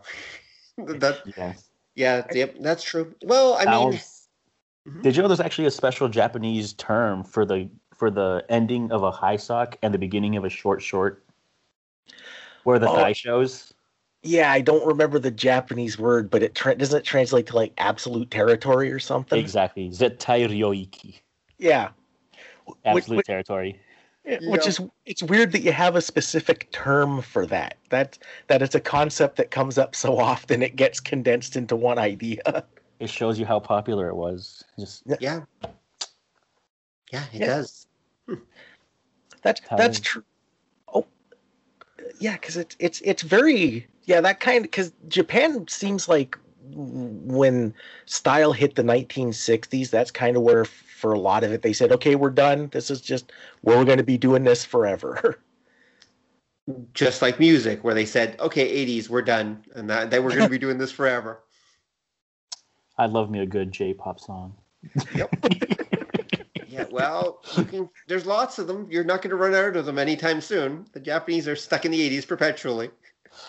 Uh, but you're right. I mean, the yeah, the Japanese. I mean, I think a lot of it, I would imagine, is driven by like online fandom, right? Just like us, I imagine there are huge fan communities, and uh, especially the doujinshi communities in Japan, and Mhm. they're and they're producing stuff, and people are seeing seeing this work. It's like, oh, I really like abs. Oh, I'll, I'll put abs in my stuff too, and or- or- Exactly. and it just kind of proliferates and it's it's allowing for not just the uh the war between the badonkadonk and the plot to kick, kick in but it's allowing the other female body parts to come in too and um god knows what the uh, god knows when they'll get to noses or feet Never. We those are those are cast off from society. okay Same with uh, same with armpits. Just they sit on the sides. yeah hopefully they'll stay there yeah oh But if at some point they do end up starting to become popular, mhm. I'll have my artist write on it. right yeah, okay there we go yep yeah okay At the end of the day, I got Uh, a business to run, and I gotta sell what sells. Well, yeah, no, no, that's that's that's exactly it. You guys. So, out of curiosity, is this your like day job, or do you actually have another job, and this is kind of a passion project? Uh, this this has become more or less my day job. I used to do something else, Mhm. and I felt like like I it paid well. I was doing well. You know, it's fine. But Mm-hmm. Right. I ended up getting like I'm not. This is this isn't gonna lead anywhere. I, I don't see a future in this. Mm, So I was like, well, time to go make a future, and here I am. Right. Okay. Okay. Makes sense. And you think that there's is a good future for the original English light novel community? You think it's going to continue to grow over the next couple years? By my hand, it will. I will make sure it grows. well, you you need to you, to for your survival, but Exactly. But I mean, but have you actually seen evidence that this is actually going on? maybe. Maybe. Okay. Well, I mean, it's- we've been st- we've been stuck in quarantine the whole time we've technically been in business. So that is true. Hmm. Okay, that's good. And you haven't been able to go to cons, and you haven't been able to see if that kind, if uh, yeah, if I guess cons is where it'd be, right? The, if the community's Mhm. interested in buying this and is coming out Our- for it. our best evidence that we're getting attention is the fact that all of our Kickstarters have been success so far, Okay, and the that's- success margin is increasing. Oh, okay. So they're going up faster and faster each time. hmm So Azure Wing, hmm basically, well, let, let me not use. Let me quit using Azure Wing as a reference. Oh, let's pick um, volume two of one two five. was Okay. mostly done getting funded in two days, three days tops. Oh wow. That's that's not bad. And can I ask what your targets usually are for your Kickstarters? Uh, we try to keep it low at around five thousand dollars. Oh, okay. No wonder you can afford good cover art. Okay, that that that that, that and good editing, obviously, and everything else. That's pretty good. Okay. So it's So- five thousand, and then I was gonna say something else. The train just left me. You can continue. Okay. No, it's okay. So so five thousand for a Kickstarter. uh, That's where you're. And you're you- you're funding it in two days. That wow, there is demand for these things out there. Oh, two weeks is our also our campaign length. That's what I was wanting to say. We don't do a one month. We do a two weeks. And you've been able to crowdfund pretty much all of these books based on that. Yes. Nice. Okay. Well, I th- I would consider that good evidence that there's a demand for light novels out there for original Yeah. English light novels. I'm Yeah. putting that on the back of all the art. The art is piggyback riding, and I'm just in for the ride. Right. But um, and the reason we do two weeks instead of one month is that it's very common for Kickstarters. The the average, the normal length is supposed to be one month. Right. Like anybody who's done a Kickstarter is like, it's got to be one month. Got to be those full thirty days, so you get that bang in your buck. Mhm. And we had we've Sun River Studios had a lot of fails when it came to like some of its products. Mhm. But what we learned from those fails has led to a 100% sex, success rate on Novel Horizons. Right. Hmm. A 100% sex rate on Novel Horizons would be pretty good too.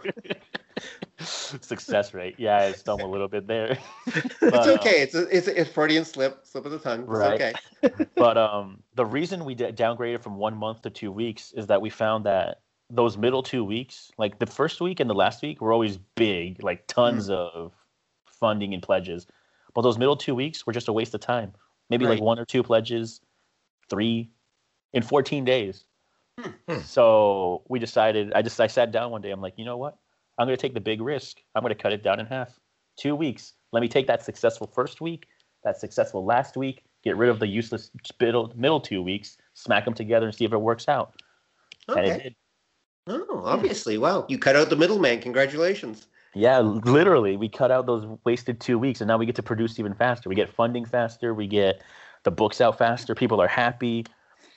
Like we went from maybe hundred people backing our stuff to over two hundred at this point. Right. So as we release good titles, quality titles, more people get interested and start trusting the brand, which is kind of what we want. Which is why we put a lot of effort in our newest release. Like this is probably our nicest looking light novel to date. Which Hmm. one? Uh, Azure Wing. That's our newest release. It's Oh, the, as your, is your newest release. Okay. Yeah. well, it hasn't released yet. The all the orders are sitting right here in this room right now, okay. and they're about to be mailed out. Okay. Okay. Nice. Okay. Nice. Now, question then. So, but you're using the money from the Kickstarter to pay for the art. So, what do you show on your Kickstarter page then? Well, there's this nifty thing called debt. okay. That's okay. Yeah. Okay. I was wondering about that. Okay. All right. So, So you're you're coming up with some initial what character designs and maybe a, a rough cover or something like that to show, or do you actually design the covers before you actually do the Kickstarter? So our we have our formula pretty logged down for these light novel kickstarters. What we do is we get a, we get a banner that Mhm. features some characters that has the title. Right. Real nice looking banner. From Mhm. there, we introduce who we are with a few little words here. Then we put in the title of the series again, Right. as in, in logo form with a synopsis. After that, we throw in some character design. It's just like, look at this beautiful girl with the big boing boing. Look at that. You just want to throw money at it. Mhm. exactly. We throw in some text under there that probably nobody ever reads, although I put a lot of heart into the text. hmm They're all well they're all well, well written characters, I promise. Of course. Of course. yeah. Yeah. Text. Whatever. Okay. Back to the boing boings. Yeah. Let's go. basically. and then um, after we do the character designs, we throw in two or three black and white illustrations Hmm. To kind of give them a teaser of like, this is what you're going to find inside the book. And then our Kickstarters also offer very exclusive hardcover limited edition copies. Nice. Okay. And those, once they're sold out, never get reprinted. And we only make 20. hmm. Nice. Okay, that And- makes sense. Okay, and uh, and are they signed as well? the the first time we did limited editions they were signed and i'm probably going to end up signing these new ones too Mm. Huh. Well, you are the author, right? So you, you Yeah. can do that. yeah but for the other series with authors from around the world i'll have to figure out if we're going to do that or not Right. Okay. or how to do that if we want to do that Yeah, makes sense. Wait, are authors around the world. So where are some of your authors from? Are they? They're not all from North America. no some of them are let's see we got some north american ones i mean we took submissions from wherever as long as they're they can speak english well and they can write in english Mm. and they met the quality standards we accept the submission Right. and that's led to some of us having some some international presence you know Okay. Nice. so as long as they can the english like we've gotten some submissions where the english is just horrible Right. and i couldn't even understand what the writing was and i'm sure it Mhm. might have been a good story but if it's Right, at the yeah. end of the day i don't want to murder my editors Right. Of course. Uh, well, naturally, you're one of them. So definitely. Actually, out of curiosity, how many how many submissions do you receive? uh a you lot getting- you okay. a lot. and i have to read through all of them Well, you don't read the whole thing, I assume. You just no i it- do You do? yes Wow. Okay. You you apparently COVID has left you with a lot of time in your hands. I'm just a fast reader. I once took I took pride in my youth in downing a whole Harry Potter book in one day. Huh. Well, for the first book, mm, okay. For the last books, yeah, that's pretty impressive. No, the Half Blood Prince, I demolished that book. Okay, you have my respect, sir. You have my respect. in one day, if you did that, I have a Yeah. first edition Half Blood Prince actually. I was there the, the, the midnight when it released at the Barnes and Nobles. okay. There we go. I was a huge Potterhead back then. Now, eh, not so much. Hmm. Right, right. Okay, well, you know, uh, we, we, we, we all go through our phases. You know, eventually you're you're in your light novel phase. Who knows what will come next? Maybe you'll become a uh, maybe you'll be next running a literary fiction company in a few years. Uh, the goal is to take over Crunchyroll. Well, you're gonna have to fight Sony for that one because I think they just bought it. Don't worry, we'll take Sony down with us too. Okay, all right. Well, I mean, it's just just just another pebble along the way. What are you gonna do? well, well, you put out some good quality stuff. People might come knocking for for media companies at some point. I think that's the hope, right? Yeah. Well, what, what we're hoping is that if we can get one of our po- our series popular enough, we'll be reached out by an animation company from Japan, and we can mm. work out a deal there. Right. That would be making it big, or even Netflix. So we know Netflix is on their thing of making their original animated series like Castlevania and stuff like that. Right. So if we can get enough traction, get enough eyes on there, that's also a possibility that we're looking towards. Okay. Okay. No, that sounds good. Although, with the exception of Castlevania and uh, what's that, Blood of the Gods or something like that. Oh yeah, The Blood rest- of God. Yeah. Yeah, Blood of God, which is impressive. The rest of them are all incredibly crappy quasi anime CGI. Yeah, that's not gonna like. I already, I've already imagined the terms of the contract. it's, like, it's like if you're gonna be using my series, I'm gonna be part of that direction team. And if you're gonna use CGI, those models will be to my standards. right. Um. Okay. Well, I, I I hope it works out that way. It definitely Eh, works out. Probably won't, but you know what? At least they'll appreciate the spunk. Well, yeah. I can see that. I can see that. So, Don, did you have any other questions for Jonathan? No, I think it's uh I, I think it's interesting. Like I say, you're you're taking a different approach from everybody else that it does look like you're putting more attention into into the product rather than than just looking at uh, at volume. I'm wondering though if if you did publish somebody's work, how much of the rights to their work do they retain and how much go to the company? Uh, are you talking about rights or profit split? Actually, we Uh, should talk about well, why not talk about both? So, how about we go with rights first? Because I think that's what he's asking about. Okay, so when an author comes to us, we have it's a little bit complicated when it comes to the rights. So they keep their full rights to Mhm. their whole story. We don't take any of that. And if they ever decide not to renew their contract at the end of every year, then they can Mhm. walk away with their story. But everything that our company makes belongs to us. So character designs, artwork, cover art, everything that we do belongs to us and we can do whatever we want as long as we have with all that artwork as long as we're that us and the author are in agreement Mhm. so under contract once we're not under contract or under agreement then we just kind of put that in the archive never to be seen again i guess Right. so pretty good deal. Mm. Yeah, this is a good deal. and then Uh, we and take so- care of designing their characters too so if they just have a story and they're like oh i want sasuke with an orange jacket we're like well how about this guy instead he still has Mhm. an orange jacket Mhm. Exactly. He's pouty, he's emo, and he has an orange jacket. It'll do. Exactly. So we take care of designing the characters, kind of bringing vision, like bringing to life their characters. Mhm. Mhm. So it's it works out in the end. But then if they decide not to renew their contract, we keep those designs for ourselves, and they never see them again. right. Um, but if they were to not renew the contract after a year, you would also stop selling that book. It wouldn't be available anymore. Correct. Okay. Okay. So that would, uh, uh, hopefully that issue won't come up, but you know, these things happen. And so what about uh, profit sharing? How does that work for you? 30 70. We only get 30%. The author gets 70%. Ah, the Amazon model. Okay. Makes sense. Well, it's different than the Amazon model actually, Yeah. because the way the Amazon model works is that they subtract. So first, you so let's say you sell a book for fourteen ninety nine. hmm Amazon subtracts their cut from the fourteen ninety nine, That's true. And then Amazon charges you for the printing costs Yes, and all the other true. costs, Mhm. and then you get your seventy Get is left. Yeah. which ends up being like two or three dollars. Yeah. That's what true. we I- do. Mhm. Sorry, go. Oh, what were you gonna say? I was going to say that's for the printed book. Yes, for the ebook, it's 70 30 straight up. And the only thing they might ca- charge you for if you have art is the, what they call delivery cost, which is usually just a few cents. Mm-hmm. What we do is that we subtract all the costs to print Mhm. right off the bat. And then whatever's left over is where we both get our cut. Right.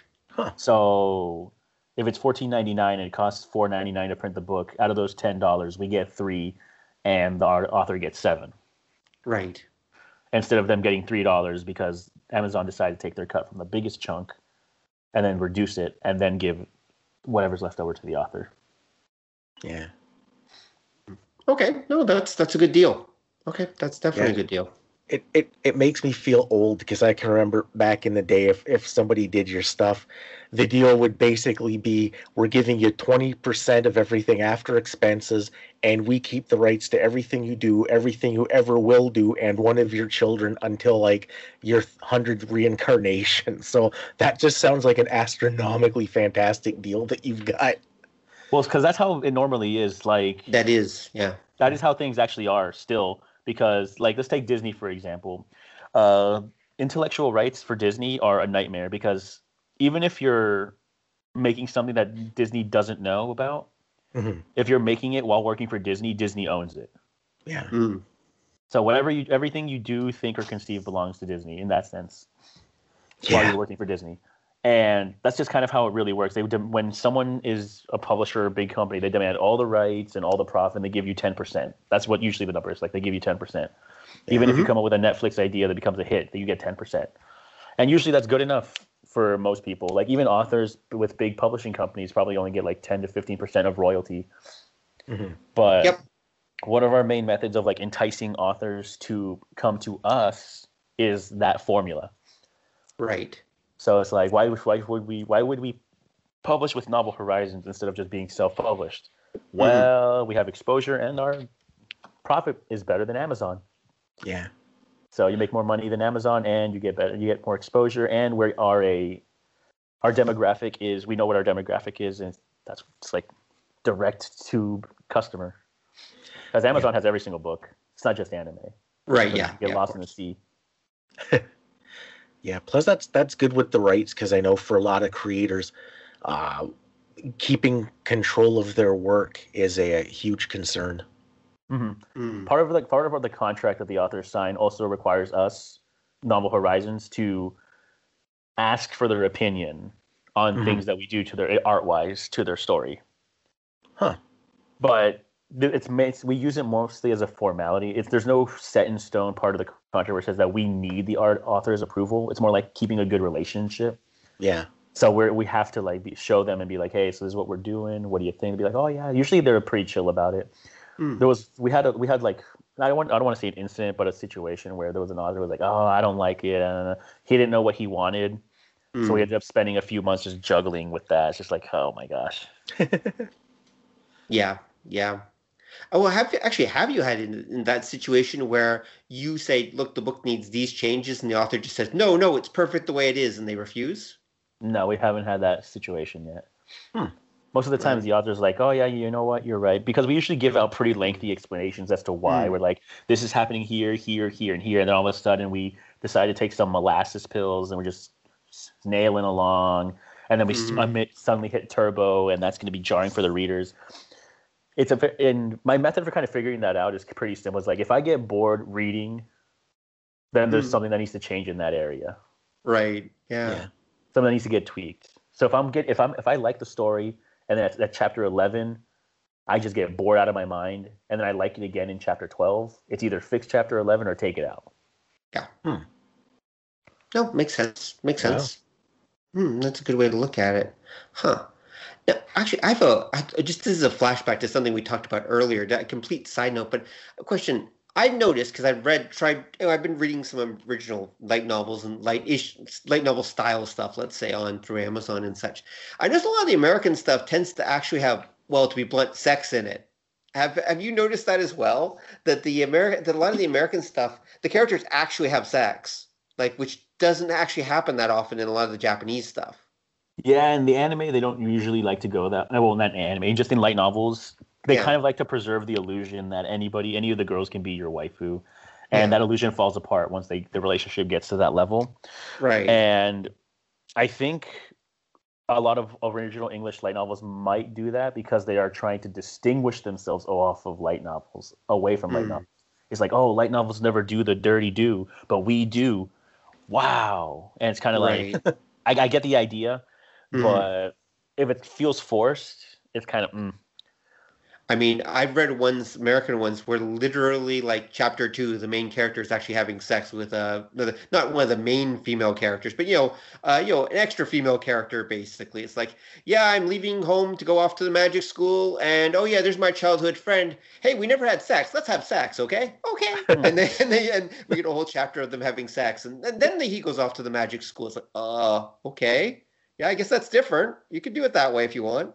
so there are, so uh, in the, one of the stories I'm writing, I'm going to be Mhm. talking about Azure Wing a lot because Mhm. there is stuff like that planned, Right. but I'm not really like going to invest a whole chapter into it. Right. I'm probably gonna do like a kind of like a build up and then kind of like a time skip. Not like a time skip, but like a, the next morning sort of thing. Yeah. Yeah. Because at the end of the day, it's an action fantasy story, and that stuff sort of thing wouldn't fit in, Right. and it'd be more like a leave it to your imagination sort of scenario. Mm. And some people might not like it, but if we end up going, if if in this in this case, if I end up writing out all of that, it just Mhm. wouldn't fit in with the text. It wouldn't make sense. Right. And I think that's something a lot of people need to consider when they want to add certain things to their stories. Like you can have your character doing the dirty do, Mhm. Oh yeah. But if it doesn't fit in the genre, find a way to make it fit the genre without ruining your flow or the way you're writing.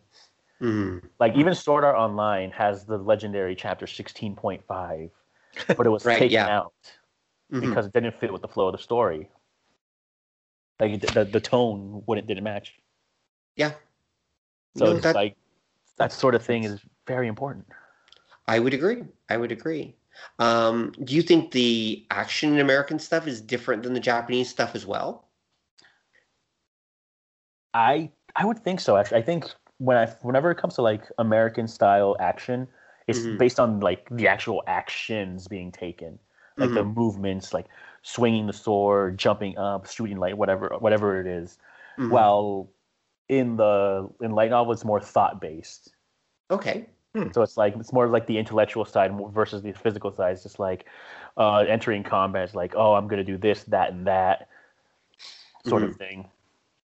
Hmm, more okay. so yeah and I, that's what i do when in my style of writing i'm more action than i am like i, do, I don't write out the thoughts too much but Mhm. i keep my action scenes short and quick because i mean that's what Right. action is one of the major flaws i see in a lot of amateur writers is that they drag on their action scenes it's just like this one action has like one paragraph dedicated to it it's like nah man when you're doing an action scene, it's got to be as fast as it's happening. It's like I swung the sword gracefully as the air whistled through the wind, and I could feel my arm getting ready as it.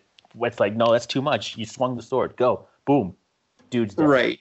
Well, th- yeah, definitely. And and light novels usually tend to go for quick and quick, efficient, and dirty. That's that's definitely true. Okay. Yeah, And how do you feel about the whole um, the OP protagonist thing that a lot of light novels seem to have? Mhm. Uh, you know, these protagonists they're horribly overpowered. that I might call that my guilty pleasure because I Mhm. actually, whenever it's well done, I just love watching because it's it's not it's not so much like I'm in awe. I just Mhm. love it whenever another character tries to challenge them. I just love that. like I'm always laughing when I'm, I'm I'm over here. It's just like, oh, the OP character's over here trying to do something, another guy's like, "You think you can beat me?" And I'm over here on the side. I'm like, "Yes, I do think. I know he can beat you, but I want to see you try your best not to die." Mm, right. like give definitely. it your best shot. Like um, Mm. the, the like a famous OP character's uh Shiba Tatsuya from the Irregular High, Magic High School. Right. Oh yeah, yeah. He's He's super OP. Yeah. He's super OP and he's very popular. And that Mhm. first fight with Hattori Hanzo, whenever he's calling him a weed, is like, how am I going to lose to a weed? I'm going to do this and that. It's going to be over in a second. And then it's just like one second later, he's already on the floor. And I'm like, you really thought, you really thought, my man. yep. Yeah. Well, that describes pretty much every fight in Overlord too. Um, It, it's just, and if you're going up against Nazarick, you're just done. It's just not going to happen.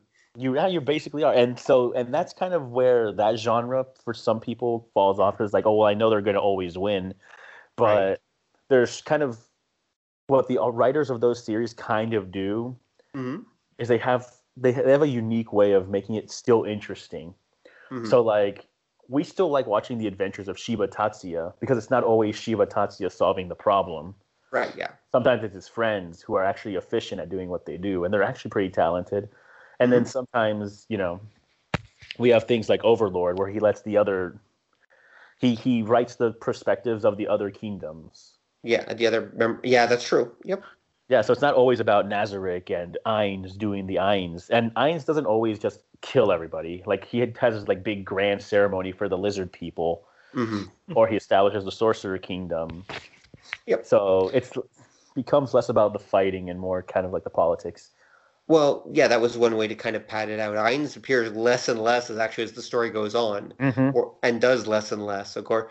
But that's the joke. That's the joke of Overlord, right? Ainz goes for a walk and conquers the kingdom by accident. I mean, no, no. Ainz goes for a walk, and his minions assume he wants to conquer the kingdom in that direction, exactly. Yeah, there we go. Yeah, that worked. and they do it. Exactly. They, I- they made it's it's like it's literally they're conquering the kingdoms in his path. It's just oh okay. I didn't want this, but all right. But but I think the best example of overpowered characters that has nothing to do with fighting is Mao Yusha. Okay, why? That is a very old show. And the Mhm. reason is because it has nothing to do with fighting.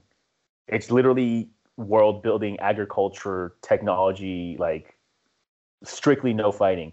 But the two main characters, the main guy and the main girl, are the equivalent of tactical nukes for the respective races in terms of power. And they actually use a a level like they, they use the standard level system and the character the two main characters are maxed out uh, Hmm. all their stats that are level 99 Right. so they're they're effectively unbeatable in their respective worlds but there's there's rarely and and there's no fighting that really takes place because it's the demon king which is a female in this story and the hero which is a dude. Hmm but they instead of killing each other they end up working together to make the world a better place for coexistence between demons and humans. Right. Okay. and the only time you really get to see them display their power is when like there's a one scene where the hero goes undercover as a demon general and the demon king is introducing him to her subjects and it's like this is my loyal general who will make sure that everybody stays in in in line hmm and nobody's buying it because he's just like swinging a sword around dramatically so they end up saying so that one of the maids on the side is like do something flashy and he destroys a whole mountain range it's like all right Oh, Okay. all right. And then the crowd starts cheering, and I'm like, okay, yeah, I mean, that, that'll do it. Yeah. yeah. but I think that's a really good because they're both severely overpowered, but has nothing to do with fighting. Mm mm. Like, like the aspects of them being overpowered never comes into play because it's always about world building. Right. Yeah. It's more about the world around them. It's not actually about them. And then there's the exact opposite, which is One Punch Man, Mhm. which becomes interesting because they stop talking about Saitama. They start talking about Genos and King and all the other characters, Silver Fang Bang. hmm Mhm. But And- isn't it ultimate? No, you say it's the opposite, but I would argue it's actually the same thing. They're ultimately they just kind of let Saitama fade into the background, but it's still just about the world around him. And even with those other characters, they're overpowered, and it's still about the characters around. It's still about the world. It's not about the character. True. I, I'd kind of disagree because the Mhm. thing with the, the thing with Saitama is Mhm. as you read the the series, you Mhm. learn that the whole world exists. Like all of these great heroes and all of these things and all these days being saved, it was always him. It's just nobody notices that it's him. Oh yeah, there are some of the heroes that were inspired to become heroes because of him and stuff. Yeah. Yeah, and Actually, that's not quite true. I mean, Don, you're probably not that far along. Actually, I don't know. You're not. Re- you're reading the volumes as they come out, right, Don? Yeah. Okay, I'm going to tell you something. That there's a character they've referenced called Blast. Mhm. Oh yeah, Brasto. Bla- Blast. Yeah. Bla- no, no. Blast is actually here. Blast is basically that world's Superman, and he Okay. does exist. There is an actual other Superman besides Saitama who's doing things. It's not all Saitama. Oh, we Yeah, don't but- know. We don't know anything about Blast. Is the thing. Well, Yeah. we, we know a little bit about him. We know that he's doing stuff, but we don't know to what and that he has done stuff because we're doing Flash. Anyway, whatever. We're getting spoilers territory here, but um, Yeah, because I, I was going to Mhm. point out they the they they just revealed that essentially the whole Hero Alliance exists because of Saitama. Oh yeah. I Yeah. that. yep, that's that's true.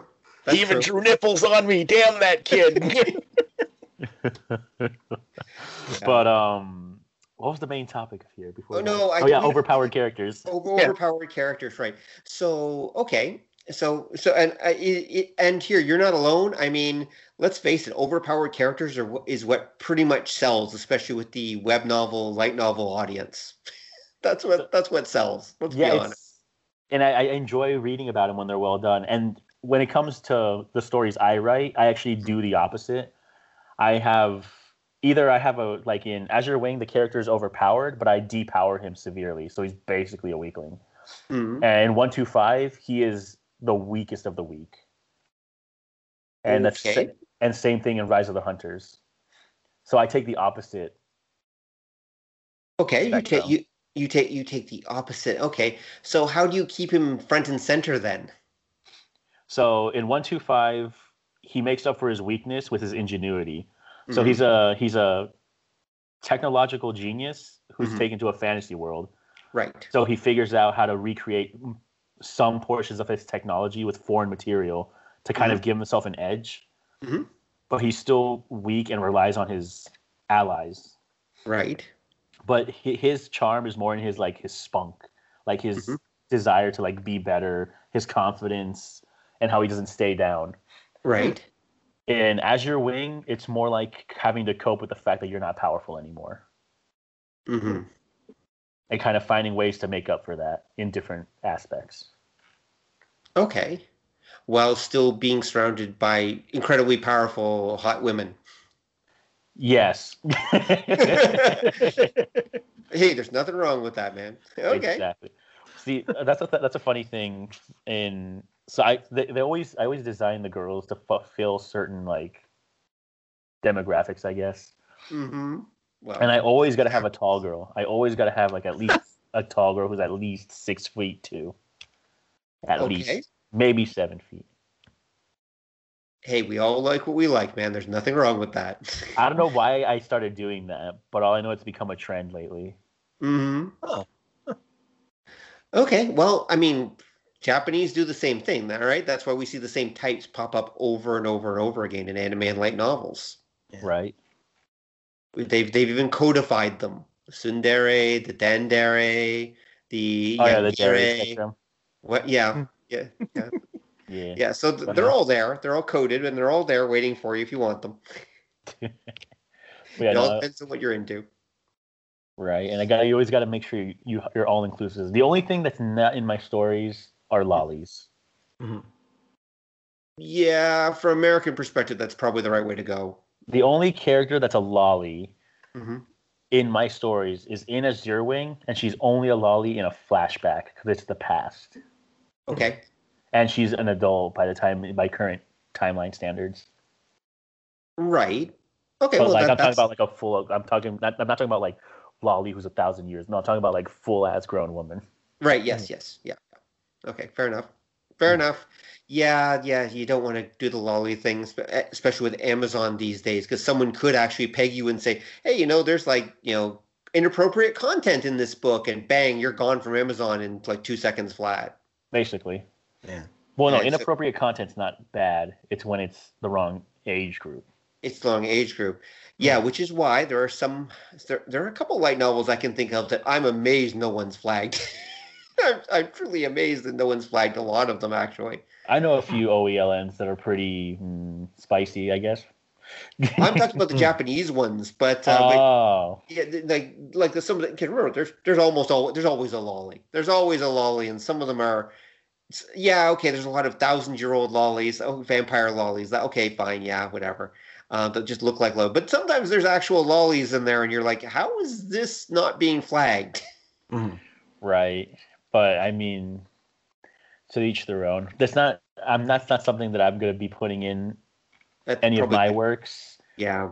And mm, depending on how it's done, I may or may not change it if it exists in a manuscript that's being submitted. Depending on the context, like if it's a if it's a manuscript that's like about magical girls, I'm like, okay, fine, they can Mm. they're magical girls. If we're going Madoka Magica up in here, okay, that's fine. Yeah, yeah. Mm.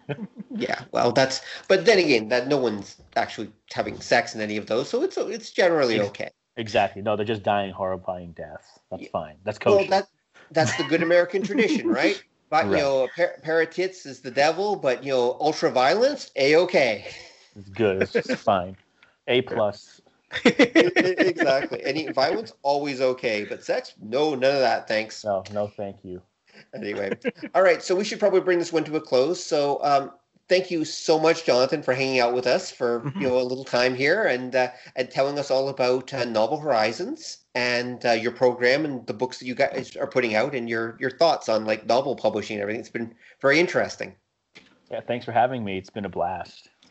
And uh, hopefully you will uh, maybe even get a few submissions thanks to uh, the show. If anyone's interested in you know publishing a light novel, you know Jonathan has mentioned that there's a program. There we've got the link to Novel Horizons, of course, in the show notes for the episode. But the of course the URL is novelhorizons.com. So I think you can probably find it on your own as well, even if you don't want to go to the show notes. But you should anyway, because you should go there and leave comments and questions and uh, check out the show notes because they're always interesting. We put a lot of work into them. So go look at them, damn it.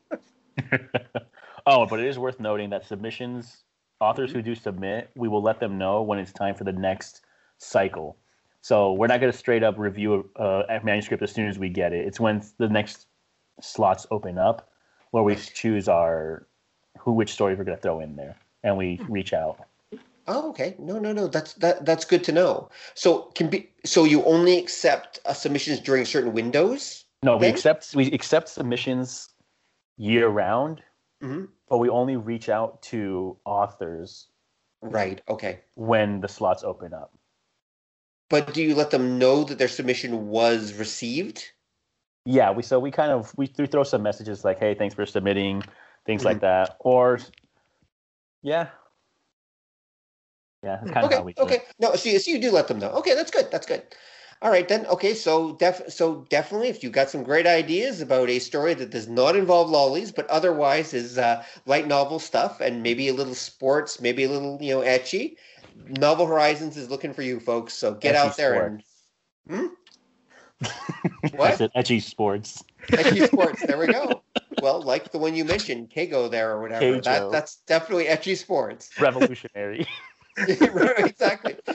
So if you can come with a new sport, a new original Ecchi Sport, that's even better. anyway, so have a great night, folks. Thanks for listening, and talk to you next time. Bye.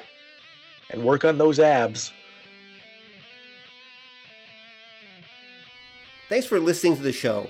If you'd like to hear more or join the conversation, come visit us at obeythedna.com.